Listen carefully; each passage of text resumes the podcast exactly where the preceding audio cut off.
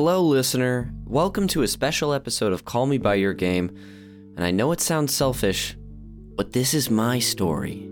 This is your host, Conner McCabe, here to give you a little introduction for this episode. What you're about to hear is Co op Episode 3, all about Final Fantasy X. The co op episodes are a series that I do once a month on Patreon exclusively for our $10 DJ Toad tiers, where instead of the usual format of having one guest on at a time to hear from them about a meaningful game from a particular moment in their life, I actually have on a group of people. There has been one time where I only had one person on, and that's because that's all I could get for that month. But uh, this episode is more of a panel style discussion about uh, the fantastic game from 2001, Final Fantasy 10. Um, so enjoy this full release. We are going to start releasing these every other month. So our full catalog at some point will all be available on this feed for free. Uh, the first two episodes have been made available in the past. Here's number three, and uh, the rest are gonna come. Um, on those uh, months where we don't have one of these episodes to release, we're releasing a top 10 favorite video games of all time episode where I bring back past guests to list their personal favorite games, also in a panel style episode. And two of the people that you're to hear on this one, Kristin Thorson and Jake Sprague, are on our next top 10 episode coming out November 1st. So, on the first episode of the month, you're either getting a co op, a past big, meaty episode, or one of those fun top 10 list episodes. I think you're going to like it. Um, if you would like to uh, hear these episodes as they come out. And folks, there are about to be the 40th one is coming out in October. We're doing an episode on Firewatch. If you want to catch every one of these co op episodes, you subscribe at the $10 DJ Toad tier on our Patreon over at Super NPC Radio. Link in the show notes. Then you get all of those. You get three bonus podcasts a week at that tier, not just from myself, but from the creators of all the shows on our wonderful network. Uh, it's fantastic. It's also a way, if you want to support the show, um, that is like one of the most helpful things you can do is support us uh, by, you know, it's essentially a $10 donation and you get three bonus podcasts per week. So if you like me and you want to hear the entire back catalog uh, uh of these episodes and so much more, I think there's over, I want to estimate there's close to um, you know, at this point, we're, we're, we're approaching 300 bonus episodes on our Patreon over the last four years, uh, or three years, I guess. Anyway, I hope you love this episode about Final Fantasy X. Uh, thank you so much for listening, and again, if you want that bonus content, it's over at patreon.com slash super radio. Well, thank you so much, and without further ado, let's go ahead and scoot on over to Zanarkand.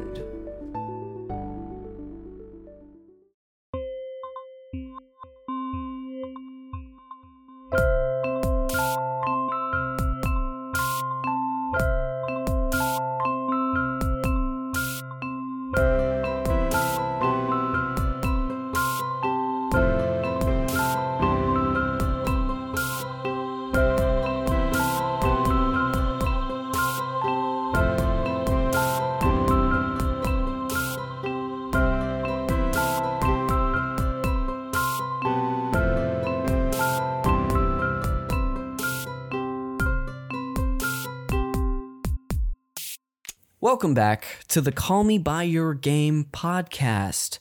This is a show where I, your host Conner McCabe, normally bring on one guest to talk about a video game that is special to them and why. Uh, we uh, talk as much normally about what was special about the context of when they played as we do what made the game special and fun to them. However, I've said it before, but I'll say it again insert record scratch uh, sound Jeremy Schmidt.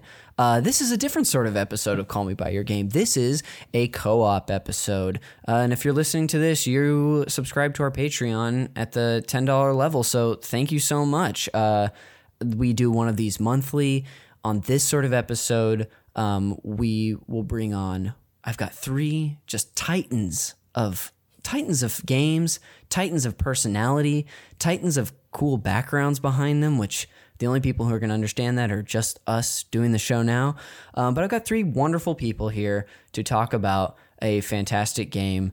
Uh, and we sort of treat this more as a deep dive of what we loved about the game and what works really well um, than we do a like full breakdown of the entire game, but we'll touch on most hopefully most of what you're hoping for if you're a fan of this game. A little housekeeping up top. Um, obviously you're already supporting the show by listening to the patreon. You've probably left a review so thank you so much. Um, but share the show with a friend especially i would say if you know somebody who loves the game we're talking about today go ahead and share that from the, with them. And if you want to email us with anything any special memories you have um, that you want to share reach you can reach us at callmebyyourgamepodcast at gmail.com that concludes the housekeeping mom and dad are out of town. The kids are having fun. They, they got some extra money to buy some pizza, and it's party time. So I'll go ahead and introduce our guests. Um, for the first time on the show, I want to welcome two time guardian, sword swinger, and brooding mentor, Kristin Thorson. Welcome. Hello, hello, it's me. I'm just here obeying the precepts like every great person in Spira should. Uh, thank you for having me. It's it's nice to meet everybody here, uh, and I'm happy to talk about some Final Fantasy X. This is great. Uh, I'm so happy that you can be here. Um, and I'm also very happy to hear that you're adhering to um, the teachings of the faith. I'm very happy to hear that. Yes, it yes. would be shocking if you weren't. Um, we'll. Uh, We'll get into more stuff with you as well. I do want to introduce our other two guests. Um, bring two timer now, Noble Ronso, Chocobo Rider, and all bed confidant, Mr. Jake Sprague. Welcome to the show. Hi, so happy to be here. Uh, Jeremy, insert uh, sound of a motorcycle revving up real hard. I'm gonna let that play out for a second. Great, awesome. Well, hey, thank you uh, for coming back on the show, Jake. It's great to have you. And Jake, I got the biggest thanks of all, of course, goes to Kristin for being brave enough to come on a show with a stranger, myself, uh, meet on a Zoom. But second, I would say goes to you for telling me that you knew someone who loved this game. So thank you for connecting us, Jake. It's always good to be ranked in order of how much you want to thank everyone. And Yes. nothing wrong with being number two, my man. I'm happy That's to great. be here. I love And the you're not- show, and I love you, buddy. Oh, thank you so much. Love you too. Um, and hey, why don't we just reveal who deserves the third most thanks on this episode? We're talking about Blitzball captain, S- Sphere grid filler, and Lightning Dodger, Oscar Montoya. Welcome, Oscar. waka waka. uh, Jeremy, can you please uh, put a sound clip of me arriving in a hot air balloon? Okay, this is a long clip, so we're gonna have to just bear with me for a second. Okay, I think it finally ended. Uh, Jeremy's the our producer of the show, which you probably picked up on, Kristin. But uh, and we, if you feel like at any point you are like, hey, this is a sound effect I need in this moment, please just just go for it. Okay, I'm happy to tell Jeremy what to do. Awesome, as everyone should be. Well, um, thank all three of you for being here. Um, I did some little intros uh, for you before, but I still want to get to know each of you just a little better up top. Maybe a refresher for some of the people listening on a couple of our guests. But Kristin, um, uh, of course, I, I I named many of your accolades up top, but how else might people know you? Is there anything like that you want to share about yourself? Like this is also I'm acting like it's for the audience, but it's really for me. I just want to get to know you better. Well, I appreciate that. Yeah. Um, Of course. Uh, my things of note, I guess, would be I I, I have a, I have a Twitch stream uh, that I that I do. It does it's okay. It's all right, I guess. Got the background for it. yes, yeah, that's it. That's my secret. That's why the background's here. uh, and then I used to uh, be on a podcast uh, called Jim and Them with my friends. And other than that, I'm known for uh, you know, kind of just hanging around. I'm like Hey. I'm like that person that you've been at the party the whole time, and then finally you you you like, oh, did you see Kristin tonight? And you're like, no. Yeah, but I've been at the party the whole time. You just somehow managed to not see me the whole time. I'm a very good blender in of the background. Uh, Okay. so that's I'm, nothing nothing too exciting of, of note for me. I'm from Vegas Hey. and uh, I work on computers. You're from Vegas as well? Like have you two known each other for years or something? What's going on here? Yeah, yeah. We've we've it's probably been like ten well, yeah, ten years ish now. Wow. If I could tell a quick sad story. you It's may. not that sad. uh, my 21st birthday, I had like not that many like close friends who were also Mm-hmm. 21, and I kind of barely knew Jake at the time, and our other friend Mike, and uh, so you know, 21st birthday had to have something going on, so I invited Jake and Mike to Buffalo Wild Wings, and they came with me. that sounds like it was very that nice sounds of them. great. like of course I don't want to color your experience of that, uh, but to me, I want to take the happy ending of what happened. And Jake, is this um, Cowboy Mike from your episode of my show? Yeah, yeah. My friend Mike. Cowboy sh- shouts as he's known, Cowboy Mike. Shouts to Cowboy Mike.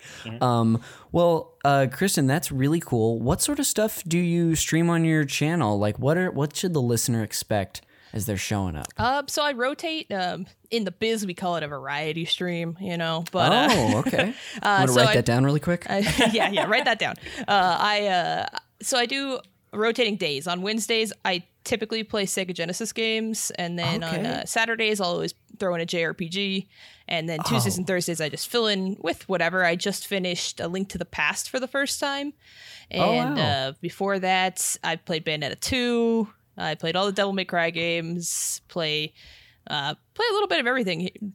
Really, they, there's not many genres of games that I don't like besides MOBAs because I'm bad at them. And Okay.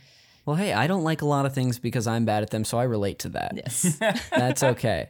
Um, well, that's so cool. Uh, I love the Sega Genesis every Wednesday. Are you? Uh, can we get a peek behind the curtain? Do you have like an old Genesis and a capture card and stuff? Or are you using like a mini? What's going on over there? I have a I do have a capture card. Uh so I, someone at my work was selling their old video game collection for like insane prices. They sold a Gen so I already had a Genesis, but they were selling a Genesis and like 12 games and good games, games that on their own might be worth like half that price.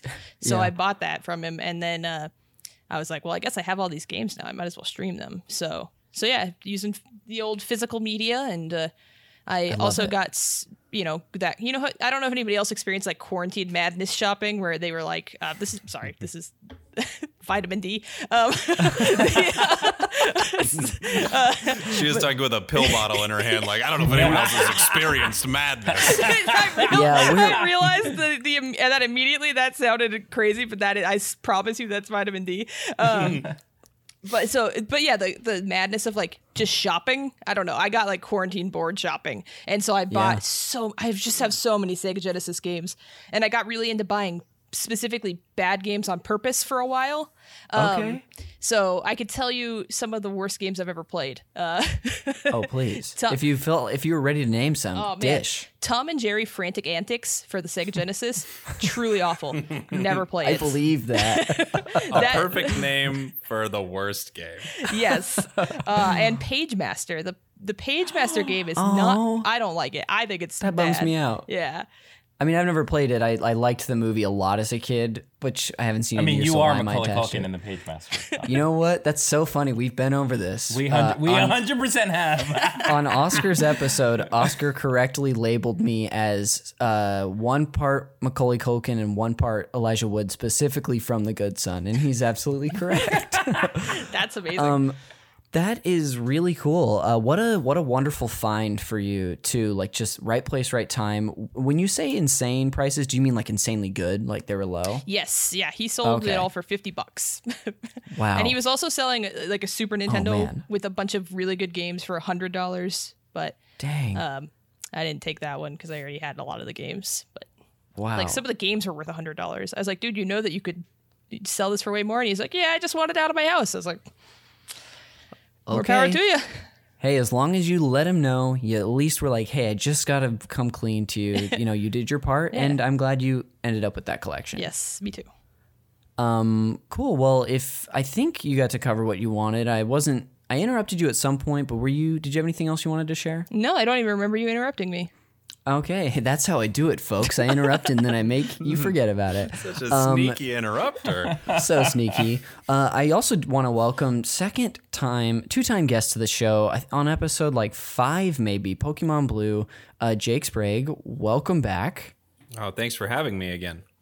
Um, hey, I had to. I knew that you were someone who like at least liked JRPGs, so I figured you were going to be a good bet to like this game. You did, and you're back for time two. Jake, having been on the show before, uh, you know, it probably just when you came on the first time, I'm assuming that everything was happening so fast, you were probably a little overwhelmed by like just who was like having to sit across from me. Now you've got the space of Zoom, you've been on before. Do you have any goals or anything you're trying to do different this time around? Yes, uh, you're right. the first time I did it, it was just uh, waves of color and sound coming at me. And afterwards, I, so. I remember, I think after the recording, I remember saying, When are we starting? And you said, It's over, buddy. You did it.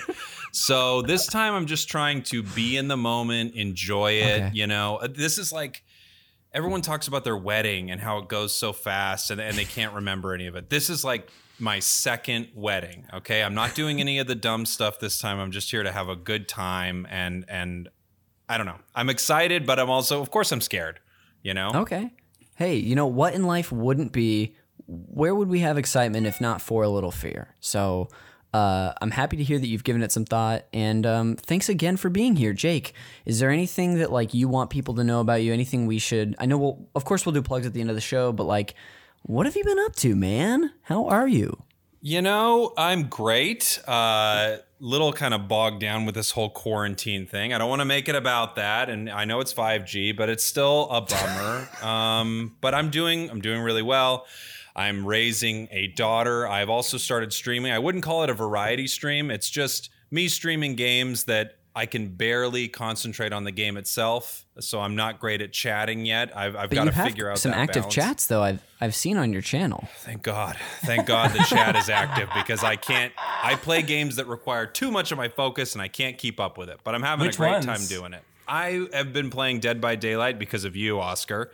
Oscar introduced me to Dead by Daylight and I got hooked on it and now I'm playing Tony Hawk, which I can I can shut off a little bit more for Tony Hawk. I don't need as much focus. I played it so much growing up that I'm like, okay, great. I can pay attention to the chat. But now I'm also playing some role playing games, which I love, and they give me this amazing ability to pause and stop and look at the chat and see what people are doing. And mm-hmm. that has been a godsend. Very cool. A Um, godsend. Jeremy, uh, put in the sound of God. I was that was a quick one. Wow, I didn't expect that. Um, that's fun. Um, any of these role playing games you've are they like turn based RPGs? Or are you playing like a Dungeons and Dragons type thing? Right now, I'm playing a game called Wasteland 3, which is, I guess, it'd be considered a classic C RPG, uh, which is sort of a top down tactical game. It kind of feels like a point and click adventure mixed with an, an XCOM style combat game. And it just came out recently, and I'm loving it. That's really interesting. Are the like point and click elements while you're in these the like XCOM sort of battles, or is that outside of that? No, it's kind of like that's how you wander around the environment almost a little bit. Uh, I guess it it's similar to games like Baldur's Gate and Planescape Torment, which I never really played too much of, but this is the Okay. new sort of version of those games, and I'm having a lot of fun with it. Awesome. That's very cool. Uh, last but not least, I mean, third, definitely third ranked on deserving thanks, um, Oscar Montoya. How have you been? Are you doing okay? I know it's a weird question to ask right now, uh, but and what have you been enjoying is what I want to know. Um, thanks for having me on the show. Um, of course. You're welcome. And uh, Two time champion, by the way. um, uh, yeah, I mean, the quarantine is, uh, you know, a lot. But the one thing that I will say about it is that it does keep me in the house all the time, always, forever, because I wouldn't want to step outside. If I could, I would stay indoors always. Um, but what it's really good at, it's it's giving me the time to play games I wouldn't normally have time to play.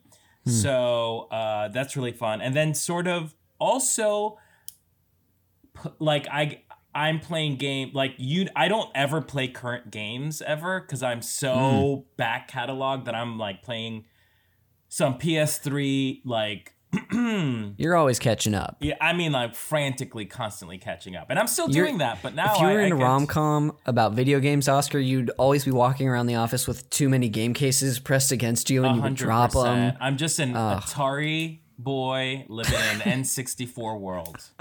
That's who I am. Wow.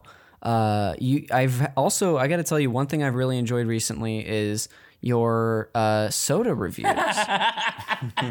they are like usually about 20 stories long. And normally, when a friend posts something like that, I will check in for a couple and I'm gonzo. I'm gonzo, baby. But I've just felt like sticking around. And I, I think it's probably a testament to you, but also I'm like, I want to know what this weird soda is about. Yeah, it's all weird. I actually went today to the market because I ran out. And um, true story, I don't have a car, but a friend of mine who's in my pod was like, Can I drive you to the market so you can do more of these videos? So he drove me to the market and I bought more Japanese soda to do this dumb thing on Instagram. But uh, hey, Wow. it, I, I'm ha- I'm having a blast. Listen, that is now that we can't talk to each other face to face, the internet is where we live. You know, like this It's is what true. we've been doing. Uh, like doing podcasts. I just started a new podcast. Congratulations. Oh my lord! Are you, know able I mean? to speak on it? Uh, it's it's a music video podcast. We we're not releasing it till like next month, but uh, Okay. It's uh, me and uh, Mano Agapion, who you know, I think, right? Yes. Correct. Um, Mano's someone that I have I've met a bunch, but I'm never sure if Mano remembers who I am He because remembers who you are. You should actually get him in this podcast. Yeah, I'll, I'll connect the both of you together. How about that? Yeah. Oh I'll- I'll do right. it. Um, but yeah, we're we're working, and honestly, like now, I've been I've been flirting with the idea of doing some sort of Twitch stream too, because I'm like very Yes. I, I'm I'm sort of scared. I'm like very um, you know, what you guys do is very h- hard. I it's like very difficult. Um, but I really want to do it. I really want to do it, but I'm scared to do it. If that makes sense. I feel sense. like what you just said to us is probably the way that you felt way back when about trying improv for the first time and that's true. That's and true. and now I mean I can't say now look at you because we're not on that stage anymore but but you were you But had become did you did it. You'd become not only just overcome a potential fear but you thrived and were like someone that people just like looked to for so long on that stage as like uh just like a nice pillar. So Oh, hey. so what I'm saying is you're gonna take over Twitch and If- we'll, we'll ride your coattails Okay, guys? s- no, I mean I think it's gonna be the other way around. Um, for the streamers, the, three of you, what's like a piece of advice for anyone who's sort of starting or wants to start or wants to start but is completely terrified? Um, what what would be a piece of advice you would give uh, me, that person, any person, not just me, but me? I would say that it's it's to just like kind of expect that sometimes you're gonna be streaming to nobody, and it's a it's a bummer when that happens. But you just kind of have to keep the energy up as if you you are streaming to people, and that will get people to stick around because most people are just gonna pop in for a second, and if you're just sitting there not talking, not doing anything, then they're probably just gonna say see ya. So. Uh, and just don't be sad if it happens also because it happens to everybody yeah that's great advice Jake did you have any Um, my advice. and real would advice, be- Jake. Okay, no goofs. Okay. oh, you caught me. Put down that rubber chicken, Jake. have a prop. My real my real advice is to I've found maybe this is just for me, but what Twitch feels like for me is playing video games back in the day where oh, you you're at your friend's house, you only have one console, someone's playing the game and everyone else is kind of hanging out. And the vibe I really like is engaging with the chat and having a good time with them as if we're all in that environment again. So my big piece of advice is like it's more of a hang than it is people there to check out how good you are at some video game. Unless you are the shit or something. But if you're like me and you can barely even pay attention to a video game and talk at the same time, I think the important thing to do is like hang with the chat and have a good time. That's what they're there for. That's totally true. Um, my advice would be don't listen to a word Jake just said. Um, and then uh, I'm totally joking, Jake. I, I have to pick on you. Um, I've I, it's just it's got to happen, Jake. But I w- Jake's I knew, advice I knew you were gonna roast me when I came on. I was like, Yeah. here we go. you're ready for the the the roast. Uh, um, great advice from both of you. I think I've I've experienced both of those things for sure. And then I stream a lot less often. I've I'm doing it a lot this week because I'm trying to get myself back into it and have like a routine. But I think that would be my advice is like picking something that you think would be fun to play uh and to like discuss if you have a chat or at least something you would want to like think about yourself while you're playing so that it's not only fun but engaging. I found that games that have more going on, like a lot more quicker action, helps a lot too. Um, like I've streamed a few, surprisingly, a few baseball type games, and those have been fun because you are con- constantly having a new batter, a new pitch, a new play. So there's always stuff to react to. So that makes it really helpful instead of having to invent stuff to really just like react to what's happening in front of you. And then second would be have like some sort of uh, schedule for yourself. If you want to, even if it's like I would say one day a week, and then maybe you do two, like that will probably go a long way as well. Um, because it's easy kind of like anything else i don't know what you two would say but especially the first starting to do and even now for me if i don't i don't have anybody holding me accountable doing it so if i don't like set a schedule or something it can be easy to just like brush off and be like i don't want to do it today yeah, definitely. Uh, it's a, a schedule. A schedule helped me a lot with streaming because it also helps when you start to pick people up um, that they know when and where to find you. So that's helpful to have. awesome uh, well there you go oscar if you don't figure if you don't make it now it's your fault we No, gave I you the advice buddy now. Thank you very much for being so candid. I, I, Yeah, I will thank be, you. I will be a famous Twitch streamer then. I love Thank it. you. And you heard it here first, folks. Um, well, killer. So um, it was really awesome to hear from you guys. I've been trying to like hear from and just talk to people more at the tops of shows since we don't get to do that anymore. So freaking great job to start off. Um, we have gotten to hear on my show, the the regular feed, uh, video game histories for personal histories for both Jake and Oscar.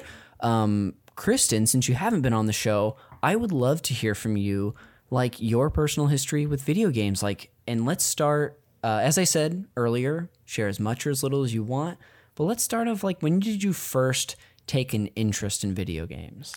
Uh, definitely. As a kid, um, I remember like we ha- we had an NES and I like to play it, but you know when you're like too little to really understand uh, what you're doing. Um, the Genesis was probably when I first started getting super into it. Um, we we had we only had a handful of games, like some Disney games, but Sonic Two, uh, Sonic Two was like me and my sister were hooked on Sonic Two. So that was probably when I when I when things first started getting interesting, and then from there I got a an N64, and uh, Ooh, and then I uh, from that, and then I had a PS2. But what, it, what I think what really like hooked me uh, is I'm actually not I, I don't want to be one of those people, but I'm a PC person. I, Okay. I, I've, No, I've been, totally a, I've been a. PC gamer for most of my life. I've always had Okay. consoles, but like PC is my my bread and butter, and uh, that's a that's definitely that's definitely what hooked me in. I uh, I was super into Counter Strike uh, and a bunch of other Half Life mods. Really, Counter Strike, Day of Defeat, Team Fortress Classic, like all that. That was like what me and my neighborhood friends played together. I moved middle schools in the middle of Oh. seventh grade, which sucks. no uh, as a way! I'm so grader. sorry. Well, yeah, I mean, it, it was not the end of the world because I played Counter Strike, and I found a bunch of kids that also played Counter Strike, and that was how I found like my group of friends that I ended up being friends with through high school. So, um, Oh my goodness! Yeah. Sounds like a game you'll have to come on my regular show and talk about. I'd be happy to. Yeah, I could, I could, I, I could talk about Counter Strike all day as well. That's awesome. Um, so you've you're hooked on Counter Strike. I, I do have a question for you. Um, to rewind a little bit, was the Genesis and that those games that you fell in love with? Did you keep those your whole life, and are those the ones that you have still? yes, yep, I have. Way to go. Yep. Uh, the only thing we don't have the NES anymore because Okay. that was like before I had a say in things. yes. so that that and yeah, they took so- it to like a to a farm to live with the other NESs. exactly. Yeah, it's probably glue now. Oh man. Um, but sorry to interrupt you, but uh, so you're on Counter Strike. This is a big thing. Had, did you were you on the internet a lot too? Yeah. Oh yeah. I'm a I'm a child of the internet th- through and through. I remember I my first AOL account was Kiddo eight eight nine because my dad called me Kiddo and I was eight years old and I was born in 1989 and I got banned from AOL chat for 15 minutes and had a full blown meltdown thinking I was going to be in so much trouble. Oh my! Why did you get banned? I remember it clear as day. I put I, I was in a chat room and I typed a bunch of tildes in a row uh, and then typed in all caps who farted because to me as a little kid that looked like a fart. That's how you would draw fart. And I remember the band was the band was so swift, and I started just crying. My mom comes into the like kitchen where the computer was and was like, "What's happened?" And I was like, "I I got our AOL in trouble. AOL's in trouble." And then my mom like read the message on the screen, and they her and my dad just cracked up. It was, uh, we were the AOL was not in trouble, luckily. What an innocent thing for them to bring the hammer down on. Like, if only those mods could have known today how, what the internet is like. Absolutely, yeah. It was That is so funny. it was it was a defining moment in Kristin history. Uh, but Um, yeah, I so- was, uh, then uh, message boards. Uh, I was also I don't know if anybody knows Habbo Hotel. Uh, I was very into Habbo Hotel for a long time, which is a very like if anybody's listening that knows Habbo Hotel, they'd be like, oh my god, and everybody else complete blank. Uh, Yep. it's just like a chat room where you had little avatars and you could like design your rooms with furniture and stuff like that. oh. oh. Yeah, so and invite, like, people could see your room sort of thing? Yeah, exactly. I was a I was a DJ on Habbo Hut FM. Ooh. Is it anything like Club Penguin? kind of. It, it's that's the right idea, but it was it, it predated Club Penguin and it also Okay. like um didn't have chat filters and stuff, and you could uh, so it was a little more free Oh. than than Club Penguin. All I know designed to that get these money are from children. real, but they sound like fake names of things. know Habbo Hotel Penguin? and Club Penguin. No, I know it's real, but I'm saying they don't sound real. Oh, They and do, th- they do don't sound don't forget, like Phantasma Gallery was even that topped it all for sure, right? Yes, I actually no, I didn't. I, I was not in that. That was a. I was just making up a fake one Yeah, for put Jake. down your Oh, whoopee shit. cushion, Conner. I'm sorry. We Put all it got down, our props. Conner. We got our props. Don't I'm worry, I sorry. spiked it into the ground for you. Thank you very much. Kristin. Jeremy, could you insert uh, Tidus laughing hysterically?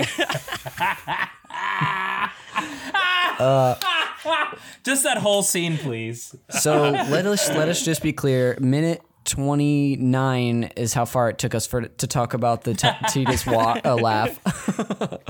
uh, so I keep interrupting you, but you're on Counter Strike. What's going on after that? Um, after that, uh, through college, I still just kind of kept. I have a bunch of like I still have a bunch of internet friends, um, and I just kind of shifted to because you know high school friends all moved away to different colleges, and um, but.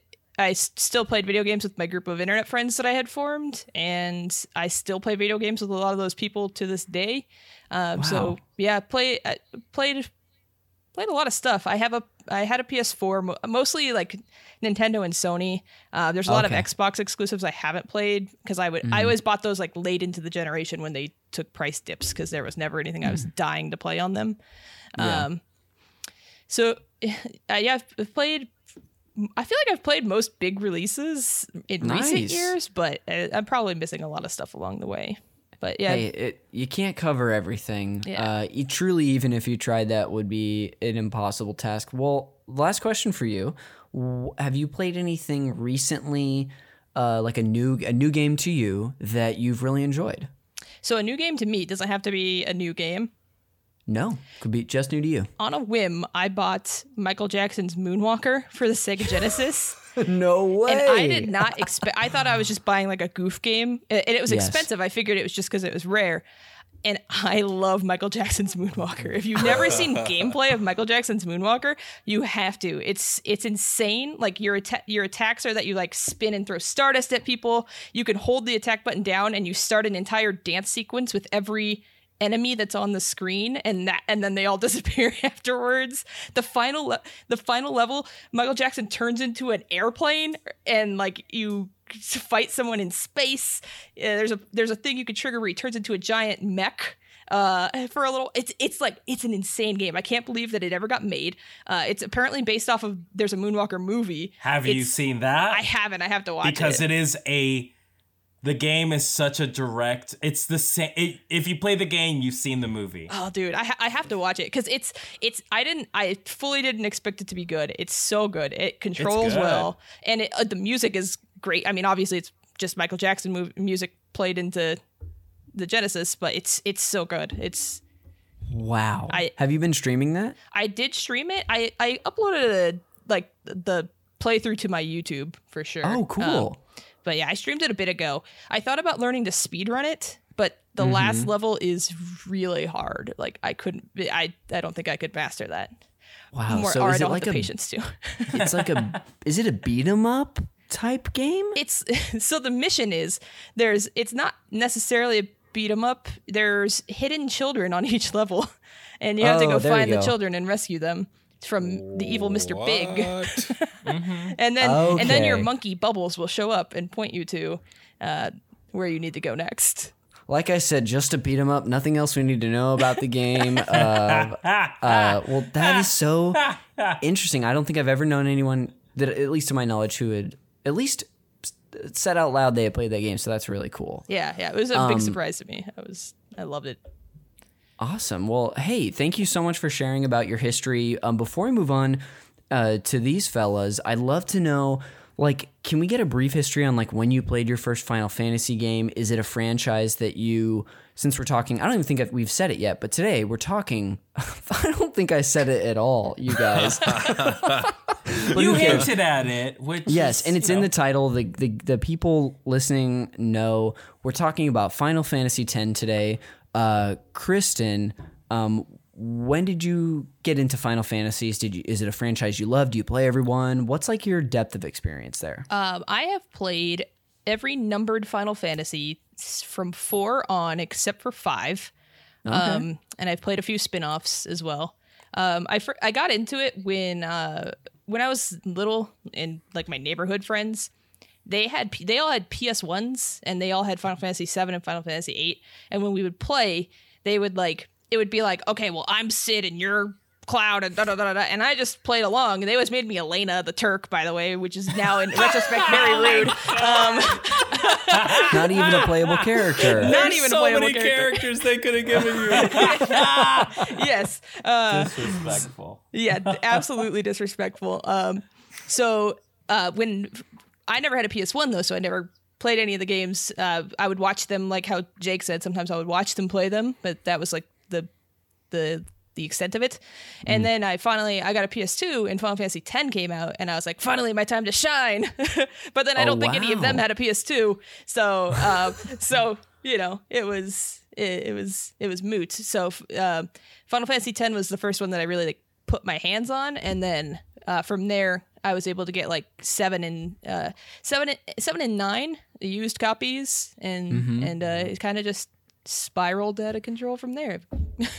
The rest is history. Yep. Uh, that is fantastic. Um, have you? I have. I have an important question on a game that we, the two of us, three of us, talked about playing, which I totally regret buying. Have you ever played Final Fantasy Crystal Chronicles? I actually I haven't. I didn't have a GameCube, and I was thinking about buying this uh this this remaster that came out, and then I saw everybody talking about it, and I was like, maybe I'll wait till that goes on sale uh, instead. Yeah. And I I think I made the right decision.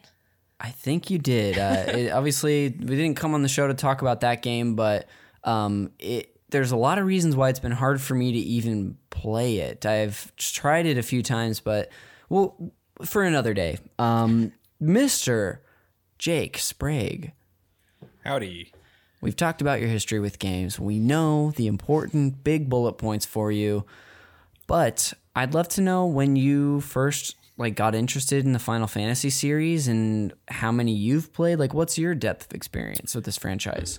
I have played, man, so many of them. The only ones I really don't have much knowledge of are the MMOs, which hmm. I just I didn't get in early enough, so I feel like overwhelmed with them a little bit. And I also don't love MMOs in general. So I played Final Fantasy, the original one on the NES. I remember playing. I thought it was really good. I didn't play two until years later. I don't even think it came out here. I can't remember it because I remember I played one, and the next one I played. I think I played what would be US two. I rented Oh. it from like a blockbuster or something, Yes. which I guess is actually 4 And then the one that made me like a die-hard Final Fantasy fan was Final Fantasy six. I played it when it was called three, and it was just the greatest game. I've played that so many times. Uh, and then I started to realize I loved Square because I was like, oh my God, they also did Chrono Trigger and Secret of Mana and all this stuff. So I just loved all their games. I kind of fell off because I didn't have a PlayStation, so I didn't play 7 until I don't know, like maybe 5 years ago or something Wow. like that. Uh, I didn't play 10 until after that. I played a little bit of 8. Eight's always like I I wish I liked 8. I just can't get it. I, I try every once in a while to play 8 and I can't do it, but I really love the series. I've played most all of them uh, to completion. Sounds gross, but that's the how they that's how the games end when you complete Yes, them. I'm with you. uh, yeah, I I really I love Final Fantasies. Like JRPGs used to be my number number one thing. Oh, what what it changed over? Was it just like a lack of time? Yeah, I think it, is tough to have games that take 80 hours of time. And also, I do feel like there was a point, and I'm sure there are lots of games that would prove me wrong, but I felt like in a rut with JRPGs where I was like, I can't do the same formula. I can't get put into a prison and have to escape again. Like, I can't do the same combat system. I just got a little burnt out. But then, you know, something will come out like Final Fantasy 15 came out, and I was like, oh, well, I love it. I'm having a great Yeah. time. So, That's cool. yeah, Um, love them. I love the Final Fantasy series. that's wonderful. Do you have a favorite Final Fantasy game? Six for Oh, sure. six. You did say that, of course. For sure. Six is just so amazing. Uh yeah, I'm trying to think. For me, maybe four comes close. I Mm-hmm. think seven's pretty brilliant. I loved nine when I played it, but I haven't played it in so long. I don't remember much about it.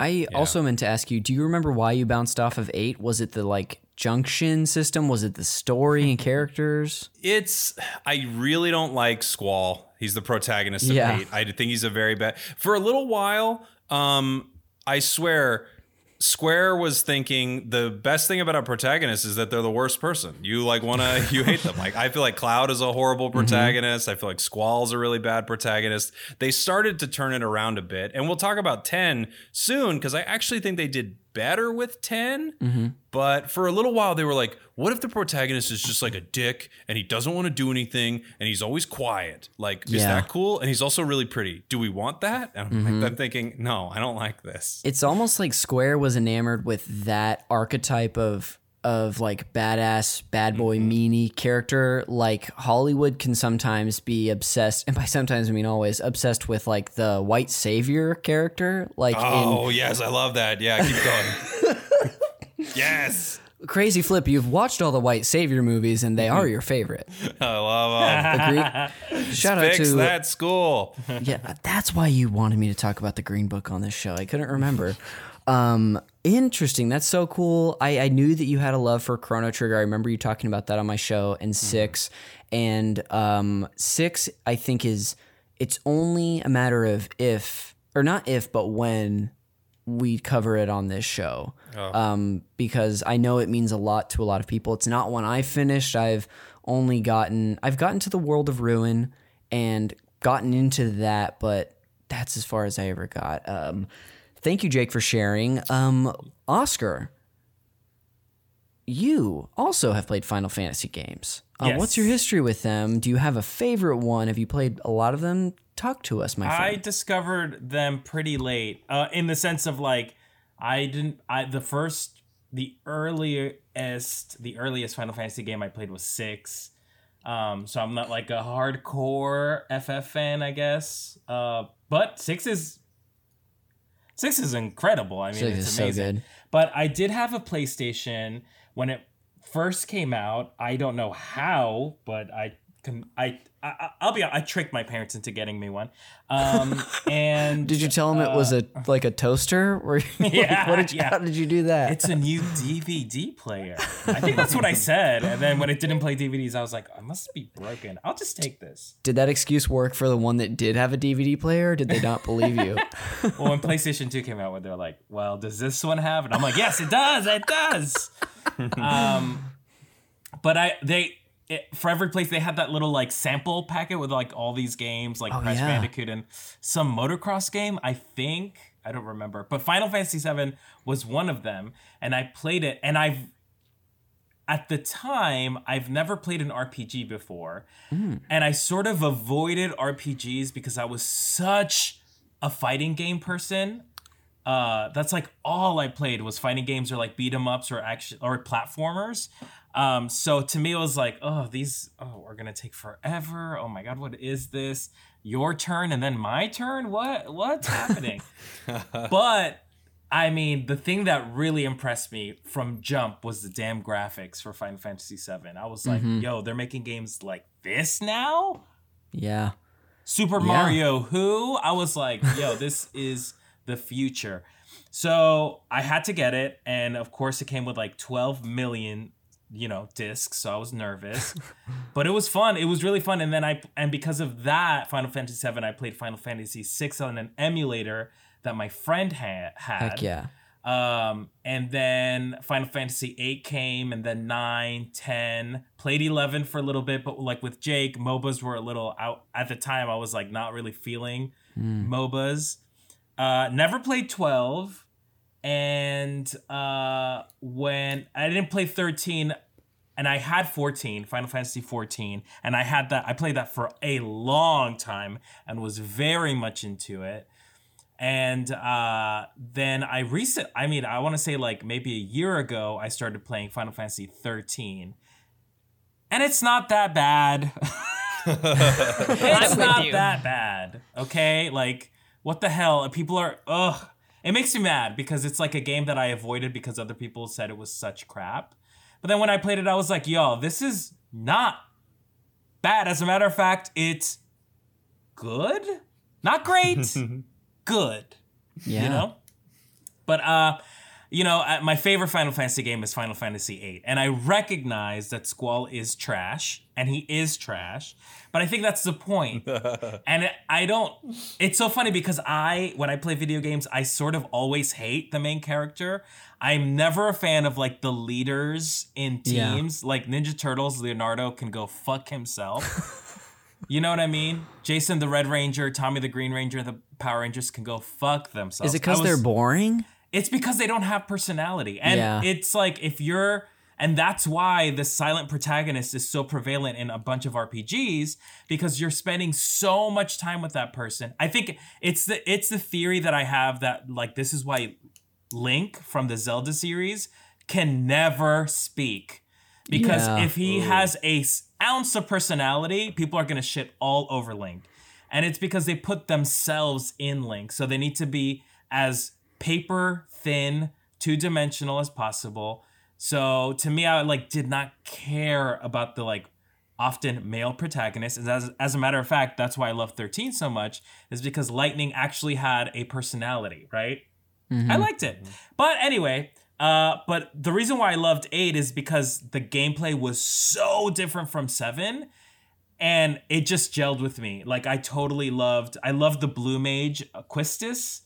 like I, I love the story. I love the villain. Like I love the weird romance aspect of it. Like it was great. And some of that is is in prevalent in Final Fantasy X, which is another game I'll, you know, that spoiler alert, I enjoyed very much. But um but yeah, I think but to me, like Final Fantasy, the thing that I'll say about the Final Fantasy series is that it was my gateway to other JRPGs that I like am obsessed with now. Like the Breath of Fire series is like mwah, chef's Wow. kiss. Jeremy, can I get a can I get this but not but as a sound effect? Yeah, make it really, really uh, nice and really juicy, a intense nice version and of juicy it. kiss. And also, Sweet Co- Suikoden is like one of my favorite JRPGs. But I wouldn't have discovered those if it weren't for Final Fantasy. Wow. So I would say Oh. Final Fantasy is like the weed of JRPGs. Yes. Speaking about gateway drugs, of course. Of course, yes, yes, yes. Cool. Uh, well, thank you, Oscar. That's really that's really awesome. Uh, and I'm glad that someone stuck up to Jake and just said how uh, that eight is great. So thank you very much. I know I liked eight. There's Cool. problems with eight, but it's good. Um, it is. It's the we covered it on my show actually. David Danella Uh, Oh, didn't- David. yeah, he we covered that way. I think like in June we did that, but it was a great episode, and I'm fascinated by it. It's not one I've played. I'll use this time to pivot into my brief experience with. Uh, well, what I'll share is my brief experience with Final Fantasy.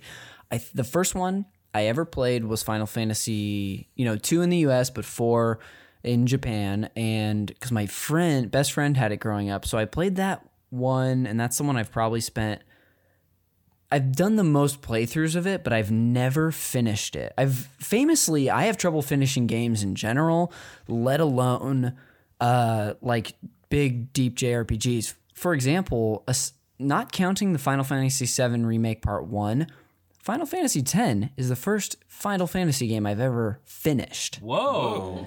Yeah, so I just And definitely what's the ha- reason why you don't finish JRPGs or I games? think I- you know I think it goes into like a deeper thing discussion about like my like me and who I am uh but I think it probably comes from like having so much at your disposal and like if you come up against a roadblock not having to like just hunker down and be like this is the only game I have or I don't have a lot of options so I'm going to go with this uh, whereas as a kid I think I could just be like all right, I'm not going to play it, which is a terrible attitude to have. Um, not that games can't be frustrating or difficult, but uh, so I really loved four. Would play that at his house. It's not a game I ever had until I got it on like the Wii Virtual Console years later. Um, I played uh, six on an emulator in like junior high when I discovered emulation. Never finished it as well, but that one is also up there for me. I've played a lot of the classics too. Like seven, I've started maybe three or four times. This last January was my farthest playthrough. I got all the way to I got about right up to the point where the where someone leaves your party for good, let's just say. So I got right up to that point. Uh, and then lastly, uh, but I stopped playing it because I found out that they had left my party, but they had all this good materia on them, and I was like, I didn't have like a save I could just go back to that was before I left them, so I was kind of not so motivated to continue. I definitely gave up. Um, I've played uh, Seven Remake, of course. I loved Seven Remake so much, um, and then this one, Final Fantasy X, and this is a game that I'll get into like the first time I ever experienced it. It wasn't, it was secondhand, but that's about it. So that's my history with Final Fantasy. Let's get into it. We're already pretty deep into this, deep into time on this show, but we have so much to talk about. So, first, as I told y'all up top, I'm going to give a little brief history and context uh, as we start. It's kind of just like bare bones stuff, but you'll see as we go through. If you want to interrupt at any time or share, you're like, hey, I think we need to spend more time on this thing, please do. Um, of course, we've got the meat of the show coming up, but uh, feel free to jump in.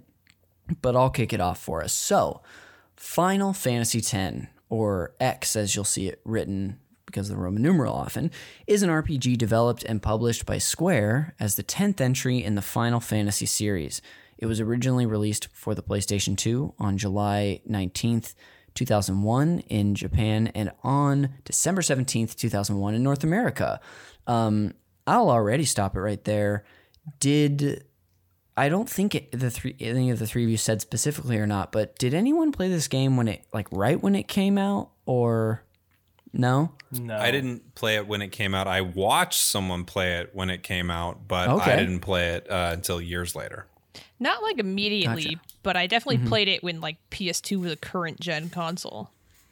Cool, gotcha. So still within that, uh, within within the heyday of the PS2. Okay, very cool. I also, of course, didn't play it until this year. Um, but So in the heyday of the PS2. yeah, exactly. Uh, I did buy a PS2 this year on eBay, so maybe it's coming back, y'all. Um, anyway, this game had several departures from franchise norms, including no longer using entirely pre-rendered three uh, backdrops, instead using fully three-dimensional models for the most part. Um, it was the first in the series to feature voice acting, did away with the ATB active time battle system, and introduced the conditional turn based system. I don't know if that's exactly what they call it, and also used a new leveling system known as the Sphere Grid. Um, for those of you who had played Final Fantasy games before this one, do you remember at all um, which maybe this was no, no, it wasn't just Oscar. Obviously, Jake had played before, but did you? Were any of these like changes in the franchise difficult for you to get over, or do you remember how you gelled with them? Do you remember anything like that? No, I mean, I think a lot of the, the cool thing about Final Fantasy is that it keeps evolving. It the every like every sequel is different in terms of like especially with battle and like leveling up and stuff. So um to me, I and you know from Final Fantasy VIII, I embrace change. So for ten, I was choice. just like, I'm I'm down. I, I'm super down to learn this new new way of battling and leveling up. Yeah, I thought the sphere grid was really cool. I always like the different systems they put in for leveling. You know, it feels like every two games or so they bounce to some sort of job system Mm-hmm. and then they do a more traditional level. And then in 10 and 12, like 10, they had the spheres, and 12, they had sort of that tiled grid that you'd move across. So, uh, yeah, I thought the sphere grid was really, really cool. I remember at the time it feeling like, whoa, this is so different, especially considering nine was so traditional. Um, Yeah. But yeah, I thought, I've always thought that stuff's been really, really cool.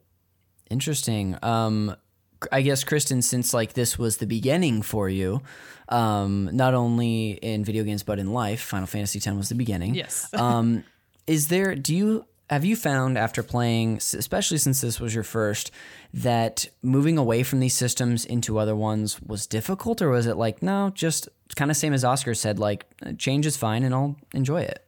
Yeah, I don't I don't mind uh new systems. I actually kind of like it because it always gives you it, it helps you stay out of that rut that Jake was talking about earlier.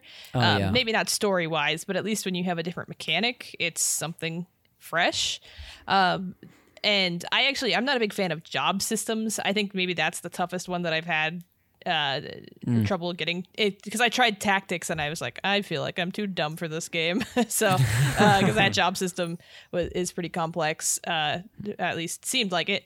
Uh but other than that no I, I didn't have too much trouble adjusting to it. Um and I think that it's a I think it's because of the way that the turn-based works in that like it's still turn-based. It's really close to atb you just don't actually have the active part of it. Yeah. um, so that's why if people ever ask me like which Final Fantasy I think is a good entry point for them, I'll always say Final Fantasy X because it's the perfect midway point between uh, the way battle kind of evolved into and then how it used to be to me at least.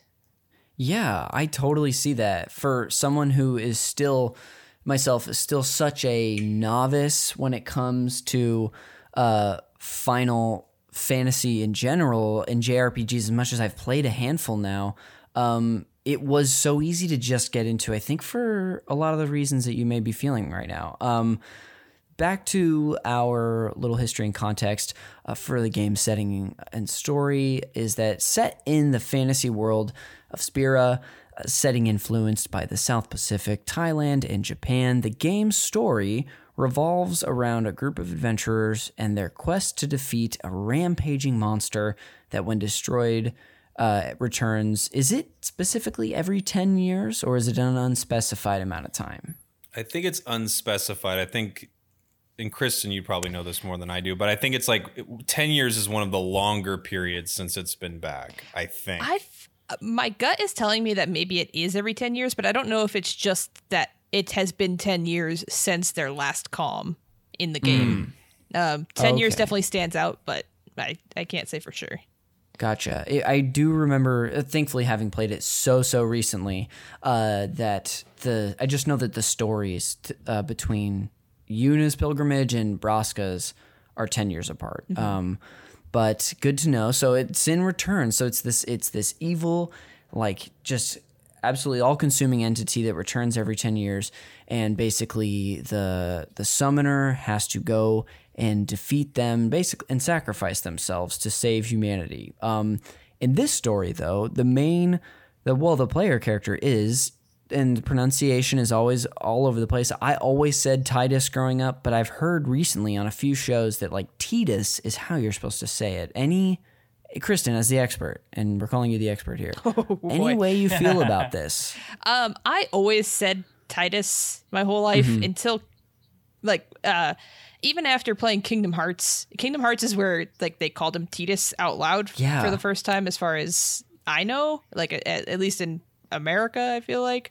Um, and- but then like the voice actor has also gone on record and said that it's supposed to be Tidus, but I just it's so. I said Tidus when I did my most recent playthrough, just because I didn't Mm. want angry YouTube comments about how it's pronounced. Um, but I, if, if I'm just talking casually, I usually say Tidus. Oh, cool. So what I'm feeling here is this is a safe space. We can call him Tidus the whole show. Yeah. Yeah. His name is Okay. Tidus, but his friends call him Tidus. Yeah. Nice. Uh, well, good. Thank you. Uh, I appreciate the team effort there, folks. Um, so the player character is Tidus, a star blitzball athlete who finds himself in Spira after Sin destroys his home of Zanarkand. Shortly after arriving in Spira, Tidus joins the summoner Yuna on her pilgrimage to destroy Sin. Um, we have plenty of time to get into story stuff later, but is there anything else y'all felt like touching on for the story before we move on? Cool. All right. Uh, lastly, for a little more history and context of this game's uh, creation, is that development of Final Fantasy X began in 1999 with a budget of $33 million and a team of over 100 people. The game was the first in the series not entirely scored by Nobuo Uematsu um, because Masashi Hamauzu and Junya Nakano were signed on as fellow composers. Final Fantasy X was both a critical and commercial success, selling over 8.5 million units worldwide on the PlayStation 2, and on March 13th, 2003, it was followed by Final Fantasy X 2, making it the first Final Fantasy game to have a direct sequel. Was that a downward thumb? A game for you, Kristin. For I, you, a big yeah, it was a game for me person. and my my fellow women. I I hate Final Fantasy X too. I could do a whole nother thing about Final Fantasy X too. It's so weird. It's so weird. I, I don't get it. I don't know who it was for. It's it, for it- me, as a gay man, I'm like, yes, this is like high camp. This opening intro was like, I'm on board. But when I played it, I was so angry. Yeah, it's very Bayonetta in its tone. Like it, it has a lot of the same tone as Bayonetta, and which so I wouldn't have a problem of, of, with it as a game if it didn't just like shit on all the lore of Final Fantasy X. It's like, hey, this character you liked, guess what? They suck now, and you can't do anything about it. Apparently but it there great is a- music. There, yes, I fully agree. But there's a connection between Shinra yeah, from X2 to the Shinra Corporation on Final Fantasy VII. Yeah, yeah. He says Oh. something about the so there's this kid on the so, sorry, this is Final Fantasy X-2, but on the on the ship there's a kid who talks about that he just like found a way to siphon energy from the planets, um, and his name is Shinra. So there's a f- there's theories that that kid is this the one who goes on to found Shinra in Final Fantasy VII, Oh. and that they're in the same universe. I don't know that it's ever been formally confirmed, but I mean, it's there. It's I right mean, it's there, people. obvious. But it's also for the two people you and I who've played uh, Yeah. Final Fantasy X. too. it's so funny hearing all this about it because I, I'm just, I mean, I guess they were like, well, since we're remaking it, we have to package 10 with 10 too. Like, would people just, maybe people wouldn't have bought 10 too if they didn't do well, that. Well, in the remake, isn't 10.2 like a download code, which is to me seems like we'll give you FF10 and then we're giving away 10.2. Maybe it is. I haven't tried to boot it up, which I play. I've played the remake, so I don't know, but that would make sense. that felt like that vibe for me. okay, Like, gotcha. please, please just play this. Please, please, please, please. Go ahead. Please. I Uh, think, and I could be wrong here, but I, after I played 10, I immediately put in 10 2, and I was not having a good time with it at all. And I think I even text Kristin, like, do I need to play this game? And she said, no, you don't. You don't need Wow. to play it. Please don't. There is also a, uh, a. I don't know if you guys know. There's a, sh- a like a novel. I, I don't know if it's a novel, but there's a story Stop. that's officially canon. Uh, that's also supposedly very bad. Uh, I've never read it because I don't want to. I don't want it in my brain. Yes. but if you're interested in further ruining things for yourself, you could go read that. Wow. Uh dang. So I guess I guess I know I don't have to play 10-2 now. Thank you. Now I don't have to ask you out off pod. I got my answer. Uh, well, wonderful. So that's just like a brief, very, very, very, very brief history and context about this game. Uh, but we're gonna go ahead and move on and dive in to the main discussion. Let's dive into the meaty part of the show. Um, before we get into what all of us love, I would like to still hear a little bit about the context of when each of us played this and really fell for it for the first time or really got sucked in. So, Kristin, I know we sort of touched on it with you, but let's do it again. Um, can you remind me how you came across this game, or do you maybe you didn't even say? Um, it's so it was I knew about Final Fantasy just because my friends were all into Final Fantasy, and Yes. uh, I didn't I didn't have a PS One, so then I had a PS2, and I saw um my mom and I used to go every Saturday to Blockbuster together, and she'd pick out a movie for the family, and I'd get to rent a video game, and Avoid the rush on Fridays, go Saturday. yeah, exactly. Uh, so on Saturday, uh, so you know, I'd always pick something out, and I remember seeing like, oh, a Final Fantasy game for PS2, like finally, finally, the one that I could play. and uh, I remember actually, I took it home, and I remember trying it and not really understanding. I was a big skip through the text, um, like when it was trying to tell me how to do stuff.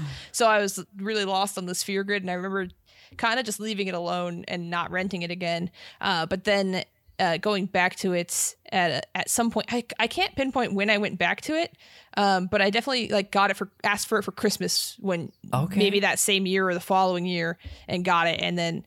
Um, yeah, I don't know if it's the same for you guys, but I didn't have like a ton of games for my consoles, so you know, you just I, from there I just kind of played it to death. You know, oh, sh- I'm sorry, did everything I could. What was that? Whoa, was it a gong?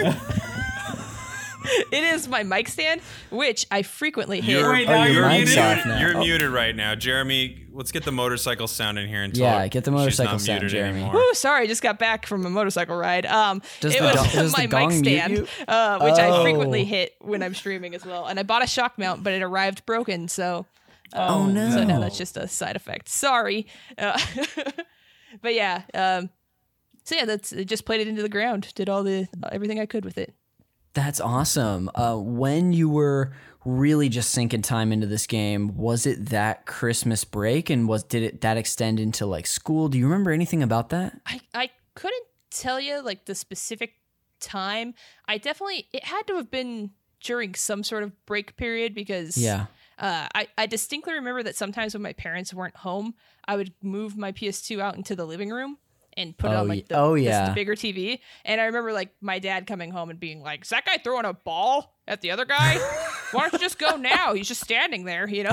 so like I, I have those memories of like my dad coming home from work and I had been playing it. So um, and if I was home during the day, that probably would have been yeah some sort of break. So probably yeah, Yeah. winter break or But. Okay.